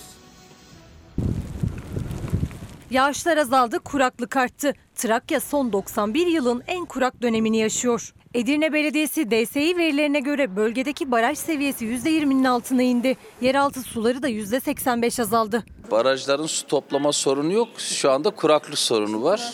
Yakın zamanda e, biz İstanbulluların e, su sorunu vardır demiyoruz. E, İstanbulluların elbette dikkat etmeleri lazım. Yani e, suyu en tasarruflu biçimiyle kullanmaları lazım. İstanbul Büyükşehir Belediye Başkanı Ekrem İmamoğlu, kuraklığın masaya yatırıldığı toplantı öncesinde İstanbul'da yaşanan kuraklık sorunu ile ilgili de konuştu. İmamoğlu yaşanan kuraklık tehlikesine dikkat çekti. İstanbullular için de su seviyesi uyarısı yaptı. Şehrin e, su sorunu e, 2019 Şubat'ında Mart'ında sahada söylendiği gibi 2040 yılına kadar çözülmemiştir. E, başta Melen Barajı bitmemiştir ve şu anda İstanbul'da ne yazık ki e, Kanal İstanbul gibi vahşi problemler beklemektedir. Bu İmamoğlu barajların alarm verdiği şu dönemde bilinçsizce tüketimin önüne geçilmesi ve gelecekte yaşanabilecek su sıkıntılarının önlenmesi için de uyardı. musluktan gereksiz yere suyu akıtmamak gibi aslında birçok prensibi var. Bunları biz e, bir nevi spotlar şeklinde de yayınlıyoruz. Efendim geçtiğimiz hafta bir vesileyle bir araya gelmiştim Ekrem İmamoğlu ile ilgili. Orada Trabzonspor'dan da bahsetti uzun uzun. Trabzonspor'a gönül vermiş birisi. Zamanında yöneticilik de yapmış. Bazı olaylardan bahsetmişti. Aklıma geldi. Sabah söyledim ama Özkan Sümer 80 yaşında hayatını kaybetti. Efsane bir isimdir efendim. Trabzon'a, Trabzonspor'a ve Türk sporuna, ailesine de sabır diliyorum efendim. Abdülkadir Zorlu Mut'tan yazmış. Mersin Mut ilçesinden kayısı üreticileriyiz diyor. Enerji tüketimimiz üst düzeyde ödemede zorluk yaşıyoruz diyor. Devlet Su İşleri sulama suyu ücretleri çok yüksek diyor Abdülkadir Zorlu. Ve ömrü boyunca hastalıklarla mücadele etmiş müthiş bir kadının hikayesi. Dijital sergi Ebru Uygun. İçinde muazzam bir yazı var ve eserlerinden ve onun kronik hastalıklarla mücadele ederken sanatın iyileştirici gücüne dair sözlerinden, eserlerinden bahsedeceğim. Haberdar olacağız, tanışacaksınız kendisiyle. Sizleri tanıştıracağım. Şimdi efendim bir reklam arasına gitmem istiyorum. Dönüşte Antalya'ya gideceğiz, Dereköy'e. Halk ekmek diyeceğiz, ekmek davasından bahsedeceğiz. Ve bir de sürpriz hazırladım sizlere. 11'e kadar buluşmamız devam edecek bugün de. Bence, bence diyor Melek'ten bir ömür çaldım Edip Önder. Yeni yazmış kitabını yolluyor. Ve Ahmet Oktay'dan benim çok sevdiğim dizelerden biri. Diyor ki sevdiğine en sevdiğim en sevdiğim kelimeler gibisin. Örneğin örneğin öfke gibi. Hani hani bir zamanlar dağda ve sokakta açan örneğin öfke gibi. 22 Aralık Salı sabahında İsmail Küçükkaya ile kıymetli Çalarsat ailesi işte güne böyle başlıyor. Güne böyle başlayınca da gün güzel geçer. Olması gereken Antalya Dereköy. Doğamızı koruyalım. Sol haberde gördüm. Köylüler tedirgin. Su kaynaklarının ortasına kömür madeni açılmasın. Devlet su işlerinden de duyarlılık bekliyorlar. Hadi şimdi Çalarsat ailesi olarak Antalya'ya Dereköy'e gidiyoruz. Savaş hazır mıyız? Gidelim Akdeniz'e. Dereköylülerle beraber bu çayı koruyacağız. Şu Covid döneminde havanın, suyun, tarımın ne kadar değerli olduğunu insanlar artık anlasın. Tarım toprakları kömür madeni olmasın diye tüm isyanları. Tam 17 köyün tarım arazisine kaynak sağlayan Antalya Korkuteli'ne bağlı Dereköy yaylasında umutlar tükeniyor. Devlet su işleri yetkilileri kömür madeni yapılmak istenen yaylada su kaynaklarını inceledi. Kirlenmeye dikkat çekti. Şimdi gözler incelemenin yer alacağı ÇED raporunda. Biz çobanız. Bu yaylada yaşıyoruz. 500 koyunum var, kuzum var. Çocuklarım burada yaşıyor. Obam çadırım burada. Kömüre hayır diyor. Bir yandan kuraklık, bir yandan pandemiyle gelen kriz, Korkuteli'ne bağlı Dereköy yaylasından gelen su çiftçinin her şeyi. Ancak yaylaya kömür madeni yapılmak isteniyor. Tarım Toprakları Koruma Kurulu'nun onayı sonrası köylüler son çare Çevre Şehircilik İl Müdürlüğü'ne başvurdu. Devlet su işlerinden gelen ekipler Dereköy yaylasındaki su kaynaklarını inceledi. Yetkililer 17 köyün su kaynağı olan bölgenin kirleneceğine dikkat çekti. İnceleme şimdi ÇED raporunda yer alacak. Korkuteli Barajı e, sulama sahası içerisinde bulunduğumuzdan dolayı bizim hayatımız Korkuteli Barajı'nın suyuna endeksli. 52 yaşına kadar 3 dönüm arazi aldım. Kayısı bahçesi yaptım. Aynı zamanda 400 küçük başım var. Bunu otlatacak yer kalmıyor. Dereköy'de bir çiftçi tarımın önemine dikkat çekti. Destek alırsak çiftçi Türkiye'yi de doyurur, ihracatı da artırır dedi. Pandemi döneminde buğdayın tonunu devletimiz 340 dolara ihraç, ithal ediyormuş. Ama bizim buğdayımızı 150 kuruştan alıyor. Bize bu paraları çiftçiye versin. Çiftçi Türkiye'yi de doyurur, yurt dışında da satar. Köylüler bölgedeki 56 bin dönüm arazinin %75'inde sulu tarım yapıldığını hatırlatarak yetkililere seslendi. Bütün meyve bahçeleri bu barajdan besleniyor. Eğer e, biz bu kömür ocağına karşıyız, kömür ocağı açılırsa bu kaynaklarımız kurur, çay kurur, baraj kurur. Bir Dereköy değil, bütün Korkuteli halkı rezil olur. Neden 11'e kadar uzadık biliyor musunuz? Dün Doğan Şen Türkiye Genel Müdürümüz Cenk Soner'e yönetimimize neden teşekkür ettim? İşte bunun için. Bu haberleri size başka bir yerde göstermiyorlar efendim. Maalesef. Biz İsmail Küçükkaya ile Çalar Saat ailesi olarak işte bu sorumlulukla hareket etmeye çalışıyoruz. Ve bir de ekmek, sizin ekmeğiniz. Ama önce gazeteci Enver isimli kitabı Nurbanu Kaplan yazmış ve göndermiş. Ve ekmekle ilgili bir haber hazırladık. Onu da sizlere sunmak istiyorum. Profesör Doktor Mustafa Öztürk, şehirleri ve su havzalarını ağaçlandırmadığınız, betonlaşmaya dur demediğiniz, vahşi tarımsal sulamaya son vermediğiniz, su yoğun sanayileşmeyi devam ettirdiğiniz, içme suyunda kayıp kaçakları önlemediğiniz sürece yani siz bunları yapmazsanız kuraklığın etkisi şiddetli olur diyor. Bir de bizim takip ettiğimiz mesele. Hani çok severim ben. Kütahya Simav'da da selamun aleyküm aleyküm selam. Kahvelere girdiğiniz zaman, lokantalara girdiğiniz zaman ekmek teknesi derler efendim. Bir de ekmek kavgası derler.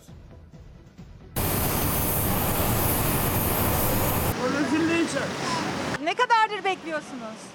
Ya- yarım saati geçti, bir saat oldu. Kaç tane ekmek aldınız? 8 tane. Mecbur bu- belediye ekmeği alıyoruz. Diğer ekmekler 2 lira. Biz hanımlar yani kuruşun bile hesabını yapıyoruz. Kalabalığız da. Yetmiyor yani. Mecbur bekliyorsun sırada. Nereden geldiniz? Ben Küçükköy'den geldim. Orada yok muydu? Bayağı mesafesi var ekmek almanın yeri. Halk ekmek büfelerinin önündeki kuyruklar uzayıp gidiyor. Çünkü fırında 2, belediyenin büfesinde 1 lira ekmek. İstanbul Büyükşehir Belediye Meclisi'nde 142 tane daha büfe açılsın talebi AK Partili ve MHP'li üyeler tarafından reddedildi. Ekrem İmamoğlu ise kararlıyız dedi. Bu büfeler gerekli mi? Lazım mı? Görüşmeler yapıldı mı? İhtiyaç analizleri yapıldı mı? Bize bildirin. İşte bize bildirecekler. Bildirdikten sonra biz karar vereceğiz. Gereğini yapacağız. Her soruna çözüm bulduğumuz gibi buna da bulacağız. Habertürk'e konuşan İstanbul Büyükşehir Belediyesi'nin AK Parti Grup Başkan Vekili Tevfik Göksu ihtiyaç analizi yapılmasını istedi. İstanbul Büyükşehir Belediye Başkanı Ekrem İmamoğlu'na göre ise büfelerin önündeki kuyruklar ihtiyacı gösteriyor. Bazen bir saat, yarım saat bekliyoruz yani. Ucuz olduğu için buradan alıyoruz. Kaç tane ekmek aldınız? 3. Normalde 5 tane alıyorum. Ha, bu da ayda 150 yapar. Fırından aldığın zaman 300 yapar. %50 fark ediyor yani. İstanbul Gazi Osman Paşa'da bir halk ekmek büfesinin önündeyiz. Saatlerimiz 3'ü gösteriyor. Kuyruk gördüğünüz gibi bu şekilde başlıyor. Metrelerce uzuyor, dönüyor ve aşağıya kadar gidiyor bu kuyruk. Bu gördüğünüz en az. En azı bu. Ne kadar bekliyorsunuz? Yani 20-25 dakika bekliyoruz. Zaman geliyor yarım saati buluyor. Dışarıdan alsam 10 lira, buradan alıyorum 5 lira. Gazi Osman Paşa'daki ekmek kuyruğunu görüntülememizin üzerinden bir saat geçti. Bu kez de İstanbul'un başka bir noktasında Koca Mustafa Paşa'dayız. Buradaki görüntü de aynı. Halk ekmek büfesinin önünde uzayan bir kuyruk var. Ama erkenden bitiyor çünkü şu ara halk çok izdiham ediyor. Ki Biz de istiyoruz ki daha çok büfe olsun, sayısı arttırılsın ve herkes daha ulaşılabilir olsun. Yakınınızda yok mu halk ekmek büfesi? Ne kadar yürüyorsunuz buraya? Bir 15-20 dakika yürüyorum. Kendim aslım koa hastasıyım. Büfelerin sayısını artırmak için formül arayan İmamoğlu'na bir red de valilikten geldi. İstanbul Büyükşehir Belediyesi Teftiş Kurulu 2016'da yapılan bir yeşil alan ihalesinde belediyenin 2,5 milyon lira zarara uğratıldığını belirledi. 4 eski yönetici için soruşturma açılması istendi ama İstanbul Valiliği izin vermedi. Bakacağız eğer anlamlı bir gerekçe varsa ona göre düzeltip yollarız. Anlamsız ise e, valiliğe de gereken uyarıyı yaparız. Sürücü sabah buluşmamızda şimdi de sizi Aydın'a götürmek istiyorum. Ama bu arada benim yakın arkadaşım, dostum, değerli sanatçımız Ahmet Güneştekin 22 Aralık'ta bugün doğum günü kutluyor efendim. Onunla birlikte Ahmet Güneştekin benim dostumdur. Şahsen tanımasam da çok sevip saydığım bir şair Biran Keskin'in de doğum günü. Her iki değerli ismi de buradan sevgiyle, saygıyla selamlıyorum. Karatepe'nin altında Necat Milanovic İmzalı bir kitap o. Halil İbrahim Altay Yalnız isimli kitapla bu sabah çalar saatte. Hadi şimdi hep beraber Aydın'a gidiyoruz.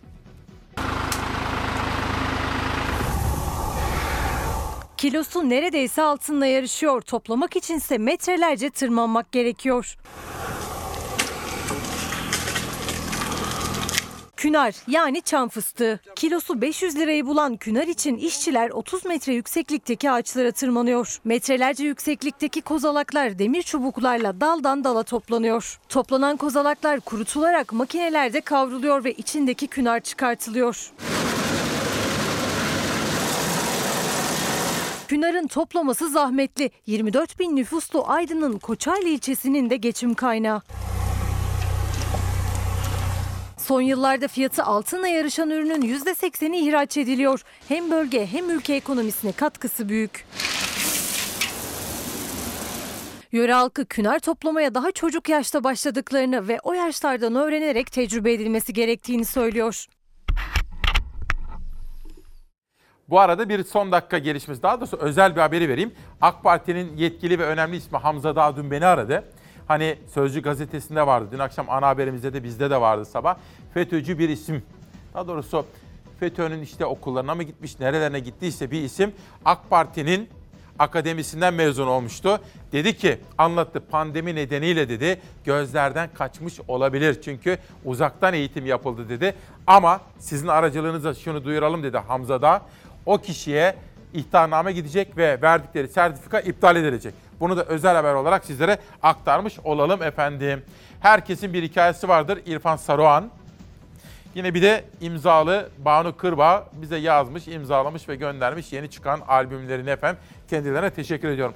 Sivas gazetesinde kalmıştım. Borç borçla kapanıyor. Ayşe Mine Eyiz'in manşeti. Pandemi sürecinde iş yerleri genelgeyle kapatılan esnafın başı icra ile derdi girince icraları durdurun çağrısı yapıldı diyor. Bir de Konya'ya geçelim. Bu kafa Türk tarımını bitirir haberini görüyorum. Ağır girdi maliyeti altında ezilen fedakar çiftçiler bir de ithalata kurban ediliyor. Yeterli desteği görmediğini söyleyen Konyalı çiftçiler ithalatın her türlüsüne karşı çıkıyorlar diyor efendim. Şimdi sabah bir haber vermiştim sizlere yoğun bakımla ilgili. Haber o kadar önemliydi ki bu haber bir kere daha izlenmeyi hak ediyor.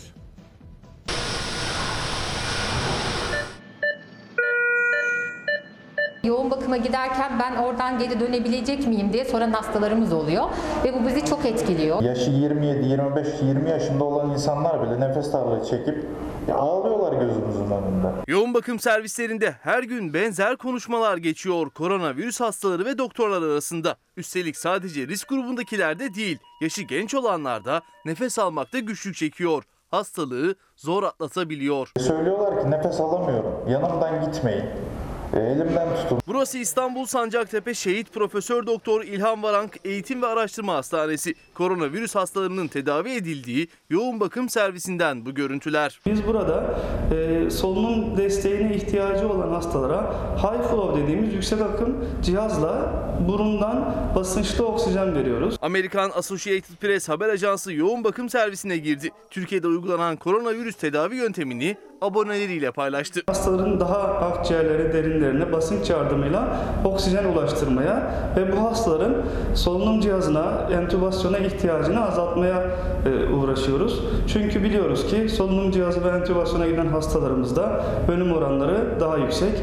O yüzden burada daha başarılı sonuçlar alıyoruz. Koronavirüs hastalarını entübe etmeden tedavi etmeye çalışıyor doktorlar. Süreci daha hafif atlatabilmeleri, daha rahat nefes alabilmeleri için. Hastaları genellikle klinikte tutmak ve klinikte tedavi edip taburcu etmek üzerine kurgulanmış bir modelimiz var. Hasta yoğun bakıma da girdiyse entübe etmemeye çalışıyoruz.